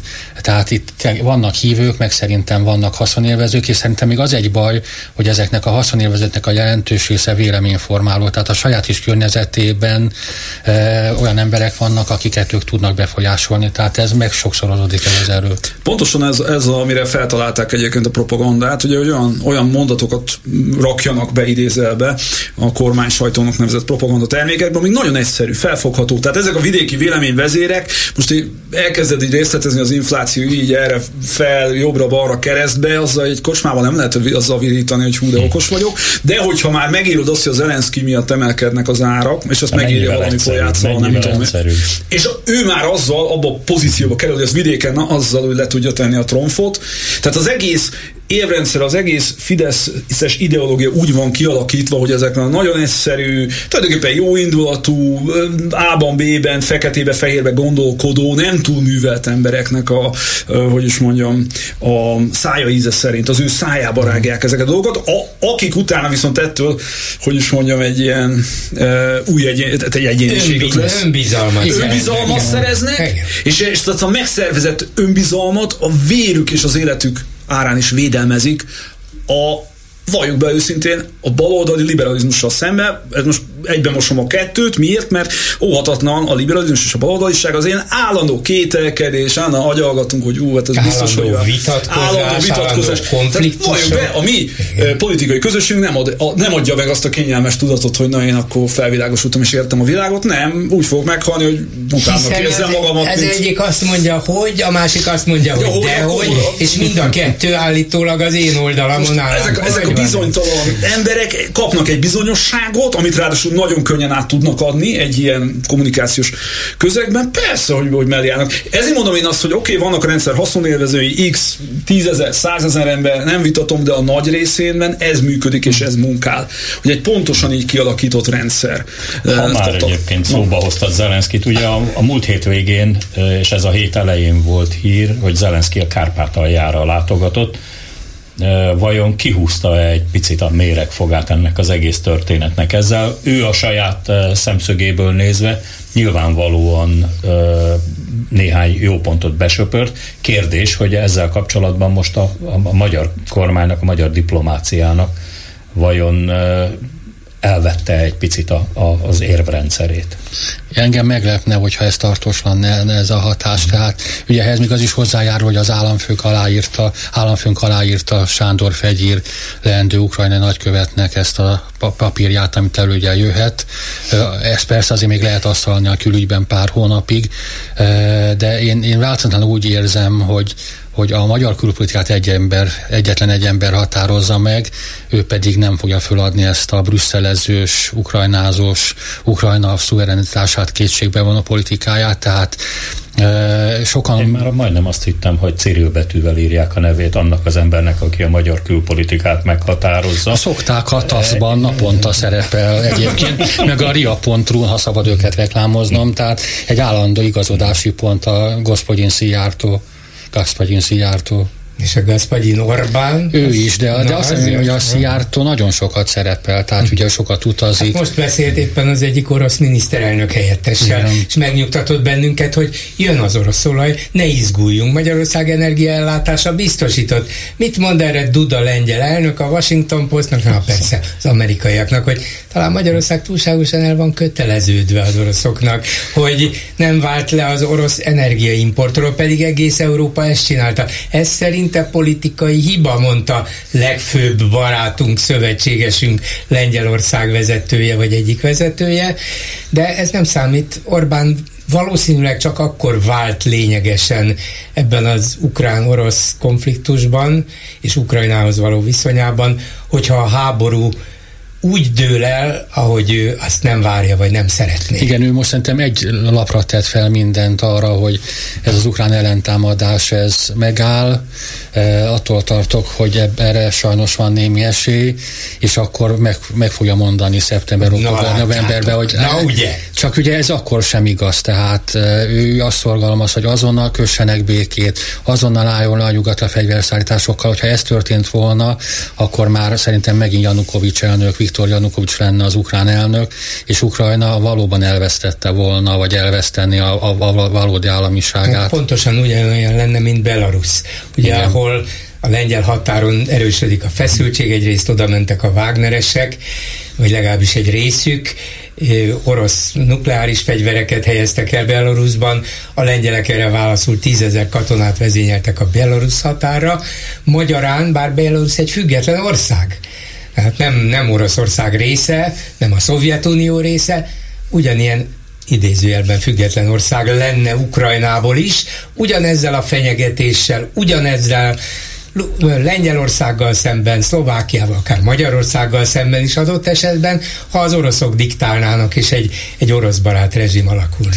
Um, most visszatérve a kárpátai magyar kisebbségre, az egy érdekes kérdés, hogy egyetem mennyi az az annyi. Hát, Ugye háború előtt beszéltünk 126, 100, 2000-ben 150 ezer volt. 150 ezer? Most maximum szerintem 70 ezeren vannak ott a magyarok maximum, mert hogy a, ugye a, hát amikor annak idején beszéltem a ö, bokcsarnokban, ugye a menekült ellátásra foglalkozó nagyegyházakkal képviselőkkel, ők azt mondták, hogy úgy tudják, hogy 120 ezeren vannak Magyarországon menekültek.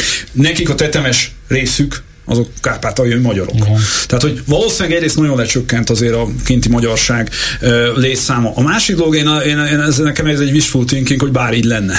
Tehát azért az Ukrajna ugye nyilván majd törekedni fog arra, hogy egy erős NATO, illetve egy EU-s kapcsolatrendszere legyen, irányultsága legyen, hát akkor azért ez egy alapelvárás lesz, hogy akkor a magyar kisebbsége is tessék szépen valamilyen módon megegyezésre találni. És lehetőség szerint úgy, hogy az, az a magyar kisebbségnek megfelelő legyen. Tehát, hogy hát kihúzza az Orbáni politikának hogy a méreg fogát, mert az, mert az ott van, kőkeményen.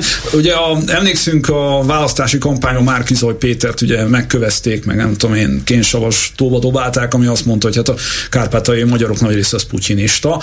Hát most engem is megkövethetnek. Én ott voltam Beregszászon, amikor jöttek át a menekültek, nagyon-nagyon sokukkal beszélgettem, döbbenten eh, hallgattam, hogy a pár nappal gyakorlatilag ilyen szédütötten a támadás után, hogy az emberek ott Putyint mentegették, és hogy bezzeg főleg az ukránok, ami nyilvánvalóan egyébként Ez az ukránok. azért változik. Ez változik. Remélhetőleg már változott azóta. Én az akkori élményeimet osztom meg, tehát az, az akkor nekem döbbenetes volt, hogy egy hadsereg meg éppen pusztítja a, a hátországomat, azt hát úgy próbálom mentegetni. És nyilvánvalóan ennek azért volt egy olyan oda, és az ukrán vezetés is tett azért, hogy, hogy az, az Orbáni hazudozás, ez az orosz propaganda, amit az Orbán képvisel, az ott terjedni tudjon. Én nagyon-nagyon remélem azt, hogy az Zelenszky kihasználja azt a történelmi lehetőséget, hogy megpróbálja kárpátaljai magyarságot úgymond lefaragni uh, Orbánról. Hát. És, és nem is Orbánról, hát Moszkváról, mert most Orbán Viktor, most akár nézzük, az Moszkvának a valamilyen nem, csátja, nem, nem, voltunk nem, ott, nem voltunk ott ezen a találkozón, de nyilatkozatokat olvastunk, hallottunk róla. Az egyik a Beregszászi magyar polgármester volt, aki azt mondta, hogy nagyon jó hangulatú volt, és ő lát reményt a közeledésre. A legjobb az volna, ha Zelenszky és Orbán találkozna, akár Beregszászon az volna a legjobb. A másik, van Csak ez a... lesz soha. Igen, hát sose lehet. Sosem, soha mondta, hogy soha. Igen. A másik, hogy nyilatkozott nekem a napokban egy Traski Viktor nevű ukrajnai magyar matematikus és önkéntes katona, aki néhány hete a Tudományos Akadémián vett át egy akadémiai díjat, és ott volt már megint a frontvonalon, onnan beszélt, és mesélt is arról, hogy milyen ott az élet, ő is ott volt ezen a, ezen a találkozón, és neki nagyon jó benyomásai voltak, és az volt az érzése, hogy, hogy a magyarok körében Zelenszky jó benyomást keltett, és ő érzett valami, valamiféle reményt arra, hogy kimozdulnak a holdpontról a dolgok. Szerintem ennek egy következménye az, hogy néhány nap elteltével a köztársasági elnök aláírta ezt a befogadó nyilatkozatot az új ukrán nagykövetről, és hát persze nem magától, nyilván Orbán Viktor szólt neki, hogy kedves Katalin, akkor itt van a toll. De hogy ez mennyire lesz tartós, valószínűleg Andrásnak van igaza, hogy ez egy, ezt a gesztust viszonozni kellett valahogy, úgy gondolták, hogy ez legalábbis egy, hát egy elfogadható viszonzás, hát főleg azután az elfogadhatatlan több hónapos ellenállás után, hogy kineveznek egy új nagykövetet, és mi szemünket se rebbentjük, nem vál, rándítjuk a vállunkat se, hát jó van, meg vagyunk mi a ti nagykövetek nélkül is. Szóval... De ez fordítva is igaz, mert a magyar nagykövet sem tudta átadni a megbízó levelét pontosan emiatt Kievben, Igen. hiszen ő is ott, ott ugyanígy várólistán van. Egyébként András, te talán egy hete jöttél vissza Kievből, ahol Veres Viktor fotóssal együtt voltál. Neked Kievből mi volt a benyomásod, hogy belefáradtak vajon az ukránok a háborús erőfeszítésekbe, Egyáltalán mi volt a benyomásod az ukrán fővárosban? Vegyes benyomásaim voltak, tehát egyrészt ugye ott voltam a háború kitörésének a napjaiban is, és akkor megdöbbentő volt látni, hogy egy három milliós város hogy áll egyik napról a másikra, tehát minden bolt bezárt, minden étterem bezárt, az emberek tényleg százezer számra menekültek, nagyon rossz volt egy ilyen kievet látni.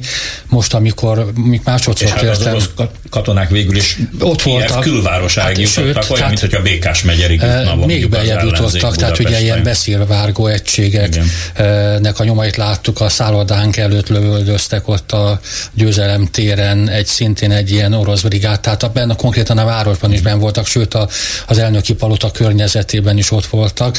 Ehhez képest februárban, amikor most kim voltam egy évvel a háború kezdete után, már elindult Kiev a, a, a talprálás felé, most pedig azt kell, hogy mondjam, hogy ha nem látszana egy-két megrongást, elrongált ház, akkor, akkor semmiféle jele nem lenne a háborúnak, talán még annyi jel van a háborúnak, hogy egyre több téren állítanak ki szétlőtt tankroncsokat, amit az, az orosz hadsereg veszített el. Ez az egyik fel a dolognak, tehát Kiev él, a másik, hogy csökkenő az optimizmus.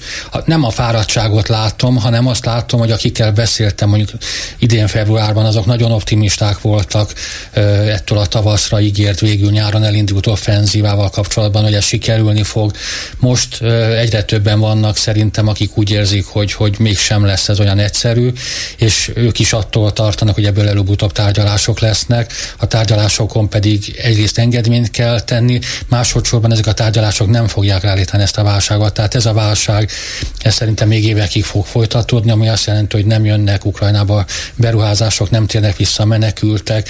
Tehát Ukrajna az elkövetkező években tovább fog vérezni, tovább fogja veszíteni az erejét, és ezt nem tudom mennyire fogja tudni visszapótolni a nyugati támogatás, amelyik valószínűleg, hogyha nem lesz igazán sikeres az ukrán offenzíva, ez is egy kicsit vissza fog esni. Tehát már most hallani olyan amerikai véleményeket, hogy, hogy lehet, hogy kevésbé kéne támogatni Ukrajnát, azt is tudjuk, hogy 2024-ben ott elnökválasztás lesz, és hogyha a republikánusok győznek, még ha nem is Trump, akkor is a republikánusok kevésbé elkötelezett hívei európai Ukrajna támogatásának, tehát mondom, vegyes a kép Ukrajn, és még egy fontos dolog szerintem, hogy annak látom a jeleit, mert beszéltem olyanokkal is, akik a fronton voltak, hogy valamilyen szinten bántja a fronton lévőket ez a fajta kontraszt, hogy én a mocsárban, golyózáporban ülök, Kievben pedig ottan kávézgatnak és élvezik a napsütést, ami, ami mondjuk... Ja, hát ezt egyrészt... a kontrasztos képet egyébként Zentai Péter kollégánk is megerősítette, aki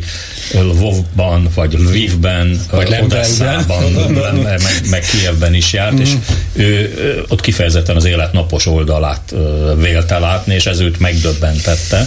A jóslás a legkockázatosabb dolog a világon, de még a legjobb katonai szakértők is egymás után futcsoltak be az orosz támadás után, szinte mindenkinek az volt a véleménye, hát ez néhány nap vagy hét, és, és hát az ukránok ezért vagy azért, meg amazért nem tudnak ellenállni. Aztán, aztán jött a másfajta jóslás egy év után, hogy az ukránok annyira jól tudtak védekezni, hogy nagyon sikeres ellentámadásban is bízhatunk. Na most ott tartunk, hogy senki nem tud semmit. Az egyik azt mondja, hogy lesz ez még sikeres, a másik azt mondja, hogy be kell rendezkedni arra, hogy hát ez esetleg kudarcot val, nem tudom. De egy biztos, és persze megvan az a szansz, hogy, hogy a nyugati országok azt mondják, hogy hát jó, ennyit tudtunk segíteni, ennyi elég volt, a mi közvéleményünk sem bírja már, de ha Ukrajna veszít, ha elveszíti ezt a háborút, az a nyugat és az Egyesült Államok és Európa egyértelmű veresége lesz. Katonai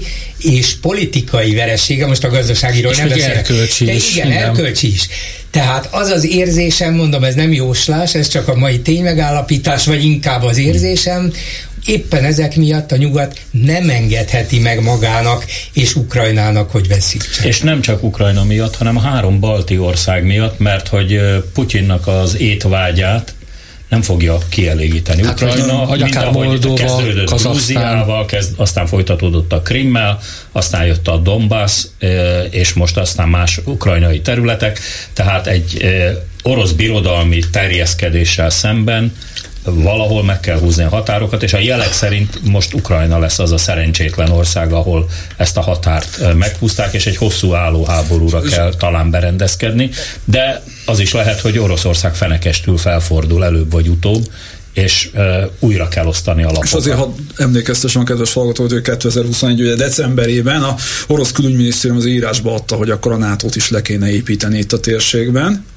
azt, hogy szeretik megfeledkezni a magyar politika döntéshozói, hogy ennyi szab bele akartak volna szólni a magyar szuverenitás kérdéseiben, tehát hogy Oroszország messze-messze-messze tágabbra néz, ugye hát lehet tudni, hogy a Putyinnak a titkos, nem tudom, ideológiai szent grája, ugye ez az euró-ázsianizmus, ugye a, a Dugin féle valami, ami úgy képzeli el a világot, hogy három pólusú lesz, ő lesz majd Peking, Moszkva és ö, Washington. Washington. Hát most ő ugye az egyik pólus próbálja létrehozni. Csak hogy a, a kártyák másképpen vannak hát, elosztva, mert, mert hogy, hogy Peking az rendben van, az stimmel az, is. Igen csak Moszkva ebben, hogy mondjam, a tök alsó hát, szerepét já, fogja játszani, hiszen... Láttunk már vágyvezérre diktátorokat a történet. Egyébként ide kapcsolni csak a hadászat kapcsán láttunk már olyan háborút, ahol évekig álltak egymással szembe a felek. Oroszország is látott ilyen háborút, első világháborúra gondolok. Évekig tartott ez a kivéreztetés, és aztán ilyen idézőve varázsütésre háborúban ilyen meseszerű fogalmakról nem stíldomos beszélni. Egyszer csak átszakadt mind a nyugati, mind a keleti front, tehát ugye az orosz frontot is elsöpörték valamikor 18-ban, ha jól emlékszem. Tehát, hogy egy ilyen hosszú-hosszú kivéreztetés után nagyon sokan hasonlítgatják a Kerenszki nevét. Hát az a Bruszilov offenzíva volt, amire 17 Igen, tavaszára gondolsz, és utána egy bolsevik forradalom következett. Igen, de ugyanilyen álló háború volt ugye nyugaton is, ami aztán egyszer csak átszakadt. És csak nagyon röviden hadd térjek vissza még a, a kárpátaljai kisebbséghez, hogy akikkel beszélgettem ott Kárpátalján, azok azért azt mesélték el, hogy abban, hogy egy ilyen nagyon erős orosz barát vagy orosz szimpatizál domináns álláspont kialakult, annak azért nagyon-nagyon nagy szerepe volt Budapestnek. Tehát az, hogy a, hogy a magyar kormány ott is, ahol csak lehetett, ugye terjeszkedett ki, azokat az újságokat, amelyek nem a hivatalos budapesti komilfót továbbítottak, azt próbálta el. De ugyanaz, ami Erdélyben, ahol ami sokkal kisebb mértékben megkíséreltek ugye a felvidéken is. Kérdés az, hogy mondjuk egy most ebbe a háborús Ukrajnában, ahol azért mondjuk a magyar, hogy mondjam, kormányszerveknek azért messze nem lesz olyan könnyű bejárhatósága az Ukrajna, ukrán területre, tudják ezt majd csinálni. Ugye nekem nagyon sokan azt mondták, hogy azért az, hogy a, a magyar kisebbség reprezentáns olyan ott is a rettentő kormánypártiak, tehát Orbánisták voltak, abban hát az egész egyszerűen ez is benne volt. Teszem hozzá azt, amit mondtál, nagyon fontos, és ezt nem emlékeztem meg, hogy nagyon sok magyar viszont kezdettő harcol, ugye az ukrán hadsereg, vagy a, a kollégák által önkéntesként is a kárpátai sárkányellátókra, ahogy utaljak a Facebook csoportra, amik, akik hát innen viszik a magyarok azokhoz az egységekhez, ugye a, a jutatásokat, amelyekben ugye magyarok harcolnak. Szóval, hogy nem egyértelmű a kép. A kérdés az, hogy ténylegesen úgy, hogy az Orbánéknak beszűkül a mozgástere Ukrajnában, mennyire tudják ezt majd csinálni? És még egy dolog, hogyha e, tehát nagyon sok gondolkodó kárpátai magyar látja azt és mondja azt, hogy a, a, érzik azt, hogy a, a Fidesz valamilyen szinten idézőjelbe téve oda dobta őket az ukránoknak, tehát e, az itthoni választási győzelemhez hozzájárt az Ukrajna ellenes propaganda, és ennek a, az egyik eredménye volt az, hogy a kárpátai magyarság sokat veszített a népszerűségéből, hogyha szabadi fogalmazom, és ezt azért ott is értik és látják. Tehát valóban Fidesz párti a kárpátai magyarok többsége, de ők sem vakok. Tegyük hozzá egyébként, az a leggyalázatosabb, a rendszerváltozás utáni magyar külpolitika a leggyalázatosabb pillanata volt, hogy hiszem 2016 tavaszon, ugye még a Kárpátalján, a Kárpátai Magyar Kulturális Közösségnek a irodáját felgyújtották, ugye egy német neonáci, egy Manuel Oxenreiter azóta. Ő szervezte, de Ő szervezte, voltak. és néhány ilyen lengyel amatőrrel, szerencsére amatőrre hajtotta végre. De mint hogyha abban egy erős FSB-s vonal hát lett volna. Egy, egy GRU egyébként. Hát a GRU, GRU, tehát az orosz katonai titkosszolgálat rendelte meg. De ez ma már tény, tehát a lengyel ügyészség, a német ügyészség erről tényszerűen beszél, maga Oxenreiter is ugye megpattan, Moszkvába menekül, ahol aztán rejtélyes mód hirtelen szívrohamban elhalálozik, vajon biztos, ugye ez a helyi az ablakból. A helyi folklór része volt, esetleg például eszembe se jutott volna, hogy netán a szegény fiú vádalkut akart volna kötni a németekkel. Tehát ezt tényként emlegetik, ezt a oroszok rendelték meg a magyar közösség ellen, hogy a magyar közösséget összeugrasszák az ukrán. Máig a Szijjártó féle külügy a Ukrajnát teszi felelőssé. Hm. Egy árva büdös, bocsánat, csak nagyon nehéz indulat nagyon nehéz indulat nélkül beszélni erről. Az, uk, a, az Orbán kormányzatnak eszébe nem jutott berendelni az orosz nagykövetet egy ilyen egyértelmű, nagyon-nagyon súlyos magyar ellenes fellépés után. Hát ha ez nem hazaárulás, akkor mi? Hosszú lenne még a sor, de jut eszembe, hogy a Moszkvába költözött, ugye az is a héten volt hír, hogy a volt osztrák külügyminiszter asszony. Hát, annyira szeret a Putyinnal táncolni, hogy hát ha felkéri meg. Az ezzel, akit idáig én csak sívécként ismertem,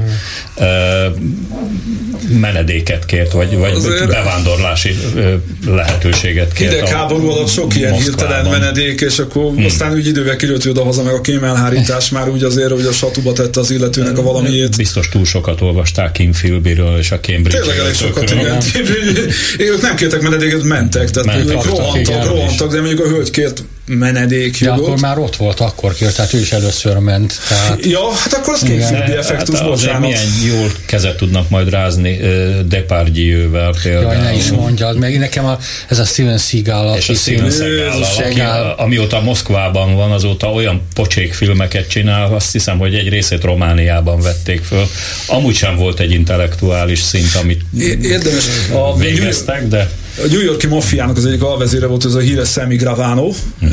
Nézzétek meg a YouTube-on van egy beszámolója erről a Steven Seagalről, mert Steven Seagal egy időben hát ilyen össze, hogy mondjam, oda sodródott a, a, a Gambino családhoz, Ugye a Gambino családnak tejelt a filmjei után, mert egy filmjének egy részét ők finanszírozták, és hát rendesen levették azért őket a sápot, és hát így mesélte a Gravano, hogy egyszer lett ott valami konfliktus ezzel a e, Steven seagal és hát ugye a nagy harci mizé, harcművészt ott a FBI-s ügynökök így, így simogatták még magát, tehát sírt össze. Mondta Gravano, hogy ő soha többé nem nézett Steven Seagal filmeket röhögés nélkül. A minden esetre, hogy az ukrajnai háborúhoz egy percre visszatérjek, a héten a Válasz Online egy nagyon jó kis Igen. írásban bemutatta, hogy, hogy a történeti múzeumot hogy zavarták el a várból, csak azért, mert Szalai Bobrovnicki honvédelmi miniszter kinézte magának. Mondjuk a rendes nevét Bobby, ahogy a hadseregben emlegetik. kinézte magának, hogy hát onnét mégiscsak szebb a kilátás, meg hát ha ott van a nagyfőnök is, meg ott lesz a pénzügy, meg a belügyminiszter is, legalábbis a az épületeiket már hosszú évek óta sok tíz vagy száz milliárdért építgetik, hát akkor neki is ott a helye.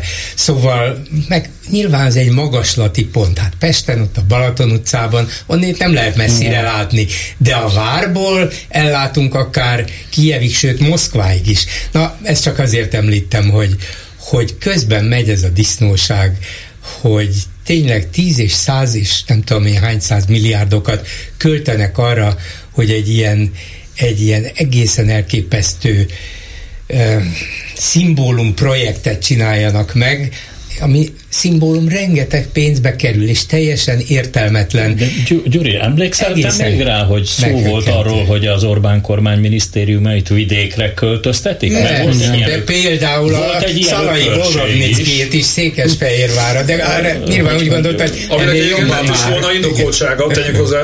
Arra kíváncsi hogy kinek mikor jut eszébe, hogy van ott egy még nagyobb épület, amely most múzeumok vannak, és régen a király lakott ott, hogy azt is be kéne lakni. Hát lehet, hogy ez a bizonyos kolostor csak egy átmeneti állomás, nem? Igen. Ez olyan, mint a, a nem tudom, a, te jó Isten, a valamelyik filmben volt, hogy a Helsinki nyugat már nem, de már kom megy át a Csinibabában. Igen, igen. Tehát ez már közel van a, vár, a királyi palotához a karmeliták. Igen, szerintem is az a végső ezt, célpont. Ezt, ezt ráadásul azért most hadd mondjam el, hogy ezt még hibásan nevezzük karmelita kolostornak, mert több mint 200 éve nem az. Ez, ez a miniszterelnök rezidenciája. Hát a miniszterelnök számomra utoljára az értelmes felhasználása a Várszínház volt, amikor a 25. felköltözött a várba a, a, a igen, ebben igazad van, és én is állandóan belesem ebbe a hibába, meg, figyel, meg figyelmeztetem is a többieket, másokat, magamat is, hogy ne mondjuk Karmelita Kolostornak, de nem tudunk mit tenni. Hiába mondjuk, hogy nem, hát ez csak pár évig volt, és az 200 év óta nem az, micsoda álszentség, hát szánd, szándékkal nevezték el és terjesztették el ezt a Karmelita Kolostort, de nem tudunk vele mit kezdeni. Egyszerűen. De hogy is nem tudtunk. Ott volt a, emlékeztek valamikor 2010-11 környékén volt ez a kormányzati párválasztó, hogy, hogy, hogy elősegítsék ugye a demográfiát. Kitalálta valamelyik őrült, hogy akkor szerveznek ilyen központi párválasztó esteket ingyenesen, ahol el lehet menni. Na az egyik a, a Kolostorba, vagy izé, Színház utcában volt, én is voltam. Ugye, és találtál párt akkor volt barátnőm. Tehát, hogy igazán egy munkaügyben voltam, meg is ezt mondtam a barátnőmnek. Én találkoztam egy fiatal, egy nagyon szimpatikus fiatal pára, őt, ők ugye ott ilyen illedelmesen tangozgattak, és ő, tényleg ők ketten voltak a kormányzati politika nyertesei, ők ketten indultak haza. Kézen fogva. Kézen fogva. Hát szóval, hogy mondták, hogy úgy, úgy igen, találtak fantáziát egymásba. Hát a mai korosztály inkább azt hiszem, hogy kordon bontani jár oda, és hát jobban ma már igen, teszi. kicsit más, igen. kicsit más. És azért más is az üzenete a, a mostani 10 és 20 évesek számára, hogy mit üzen nekik a kormány, amikor tiltakoznak. Igen, Bobby miniszterhez visszatérve, hát az ő tiszteletét azt nem fogja ez már rombolni a hadseregben, tehát a magyar hadseregben én most ezek nagyon finom megjegyzések, amiket mondok, ennél lényegesebben durvábbakat lehet hallani a tisztelt. szóval azért el lehet képzelni azt, amikor díszszázadnak ugye a tartalékos, ez a szép szál fiatal, vagy nem, most már nem annyira fiatal ember, és akkor előjön azzal, hogy ő nem tudom, hogy milyen jósvádájú, jó, jó, jó, jó, jósvádájú, most milyen persze, hogy az. Uh, és akkor előjön azzal, hogy a 16 harmadik századik katona család, mert el lehet képzelni az öreg bakák ilyenkor, ilyen, uh-huh, ilyen, ilyen, miket gondolnak magukban. Jó, hát ez a mese része, ez a... Nem, de egyébként azt mutatja, hogy mennyire irgalmatlan korlátoltak ezek a figurák. Tehát én, szem, én azt gondolom, hogy, hogy a Bobby miniszter, aki egyébként nem régiben például... Ha sokáig Bobbizol, még akkor ő lesz Pinter Sándor utóda, mert annak legalább van értelme, hiszen a Bobby ugye az angol hát, rendőrt jelenti. Ja, igen, hát sokkal rosszabb talán már nem, nem lesz, mondta, hogy mostanában a szegény Sanyi bácsi produkál, nagy csalódásomra. Csak annyi... Nem, miben csalódtál? Tehát nem, ért az egészségügyhöz. Ért, a rendőrséghez is ért. A, a, a Azt hitte, hogy gyógyítani és tanítani fog. Hát, Ezt hitte. Nem, a rendőrséghez legalább értett. Hát most az, az, az tagadhatatlan, hogy ahhoz értett. Aztán, hogy ez... Na én ott csalódtam, hogy ezt egyet elvállalt, hogy a nemzet pedellusa legyen. Tehát, hogy megsütötte a nap, vagy izé, nem tudom, Rogán Antal így megdelejezte őt. Nem tudom. Nem, szerintem Orbán Viktor delejezte meg őt az, hát, hogy nem Vagy igen, vagy. Mert hiszen azért láss lássuk be, abban a korban van, amikor már inkább az unokákkal szoktak az értelmes Jó, hát akkor miért nem az unokázni? Hát ez, De sem magából hülyét? hát ez egy, ez egy nagyon jó kérdés, mert erre én sem tudom a választ. Ezek valószínűleg személyes hmm. döntések is, miközben rendkívüli politikai súlya van annak, hogy hogy miért is ragaszkodnak ők ilyen nagyon egymáshoz, de hát hmm, ez a politikai tandem, ez megbonthatatlannak tűnik ides tovább 15 éve. Igen. Mondjuk, mondjuk úgy, hogy az Orbán állítólag már többször meg akart tőle úgymond szabadulni, és hát most is beszélnek utódlásokról, ugye Kocsis Mátét szoktak bedobni, meg mindenféle neveket, igen. Hát azért a Nemzetbiztonsági Bizottságnak volt ő nem tudom hány évig az elnöke Kocsis Máté, tehát valami Mert érkezése. komolyan vehető figura szakmai szemmel nézve. De, bocsánat, lehet, hogy én vagyok. Nézd, hogyha katonaság kineveztek egy Bobbit, akkor garantálom neked, hogy a rendőrség is nagyjából ugyanazt a hatást a Kocsis Mátét fogja tudni hozni. Elfogult vagy te ezekkel a fiúkkal szemben nem hát a, én azt tehát, hogy, tartok, de van alapja. Tehát amikor tényleg megjelent így a katonasság előtt, szóval hát engem úgy hívogattak föl, te úristen, ez mi? Azért én emlékszem ebben az országban néhány honvédelmi ja, igen, igen. Hiszen igen. És Szerintem Orbán abból indult ki, amit egyszer tízvalány éve mondott, hogy a pocakos tábornokok, na az a halálom, és erre kiválasztott egy ilyen honvédelmi miniszter, igazán Schneidig. Bekapcsolva maradt egy mikrofon, és Ugye a tábornokok pedig nem mondhatják azt, hogy pocakos kormányfő. Na az hát, a Nem mondhatják, csak mások nem lesznek tábornokok. Így van. Valamint megtölsz, ki tudja, lehet, akkor megfejtettük lehet, a szalai. Hogy lehet, hogy mondtak ilyet, és igen, lesz szegény Ruszin, Ruszin tábornokú távozása, mert megjegyzem, hogy igen jó kondiba van.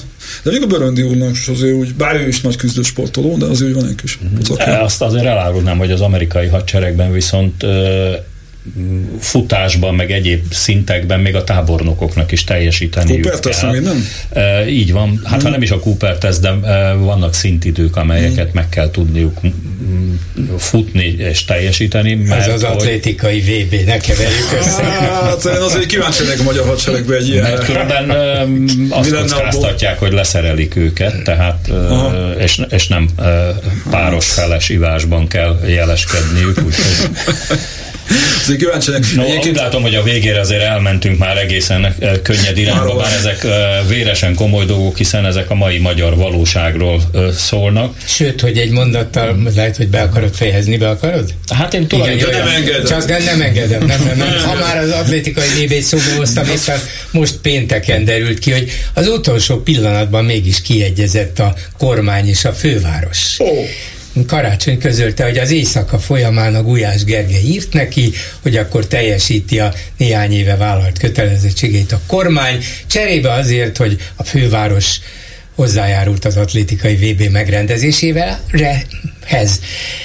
Ez itt, lehetett, itt, a, hogy... itt a happy end. Mi, a másik, mi van a mérleg másik serpenyőjében? Hát, hogy nem tudom, hány tíz, hát nem a láncít, hanem a, a egészségügyi hozzájárulásnak a 30 szakrend, szakrendelők, amiket majd államosítani fognak nyilván. Hát ez milyen lehet, hogy nem tudom, Gulyás Geri hazamegy, Igen, tudom én, így, mi van még csinál lefekvéset, hogy bánal izé egy ilyen banánséket, vagy nem tudom, és akkor ah, karácsony, és akkor neki áll SMS, hogy na jó, megkapod a 35 milliárdot, te.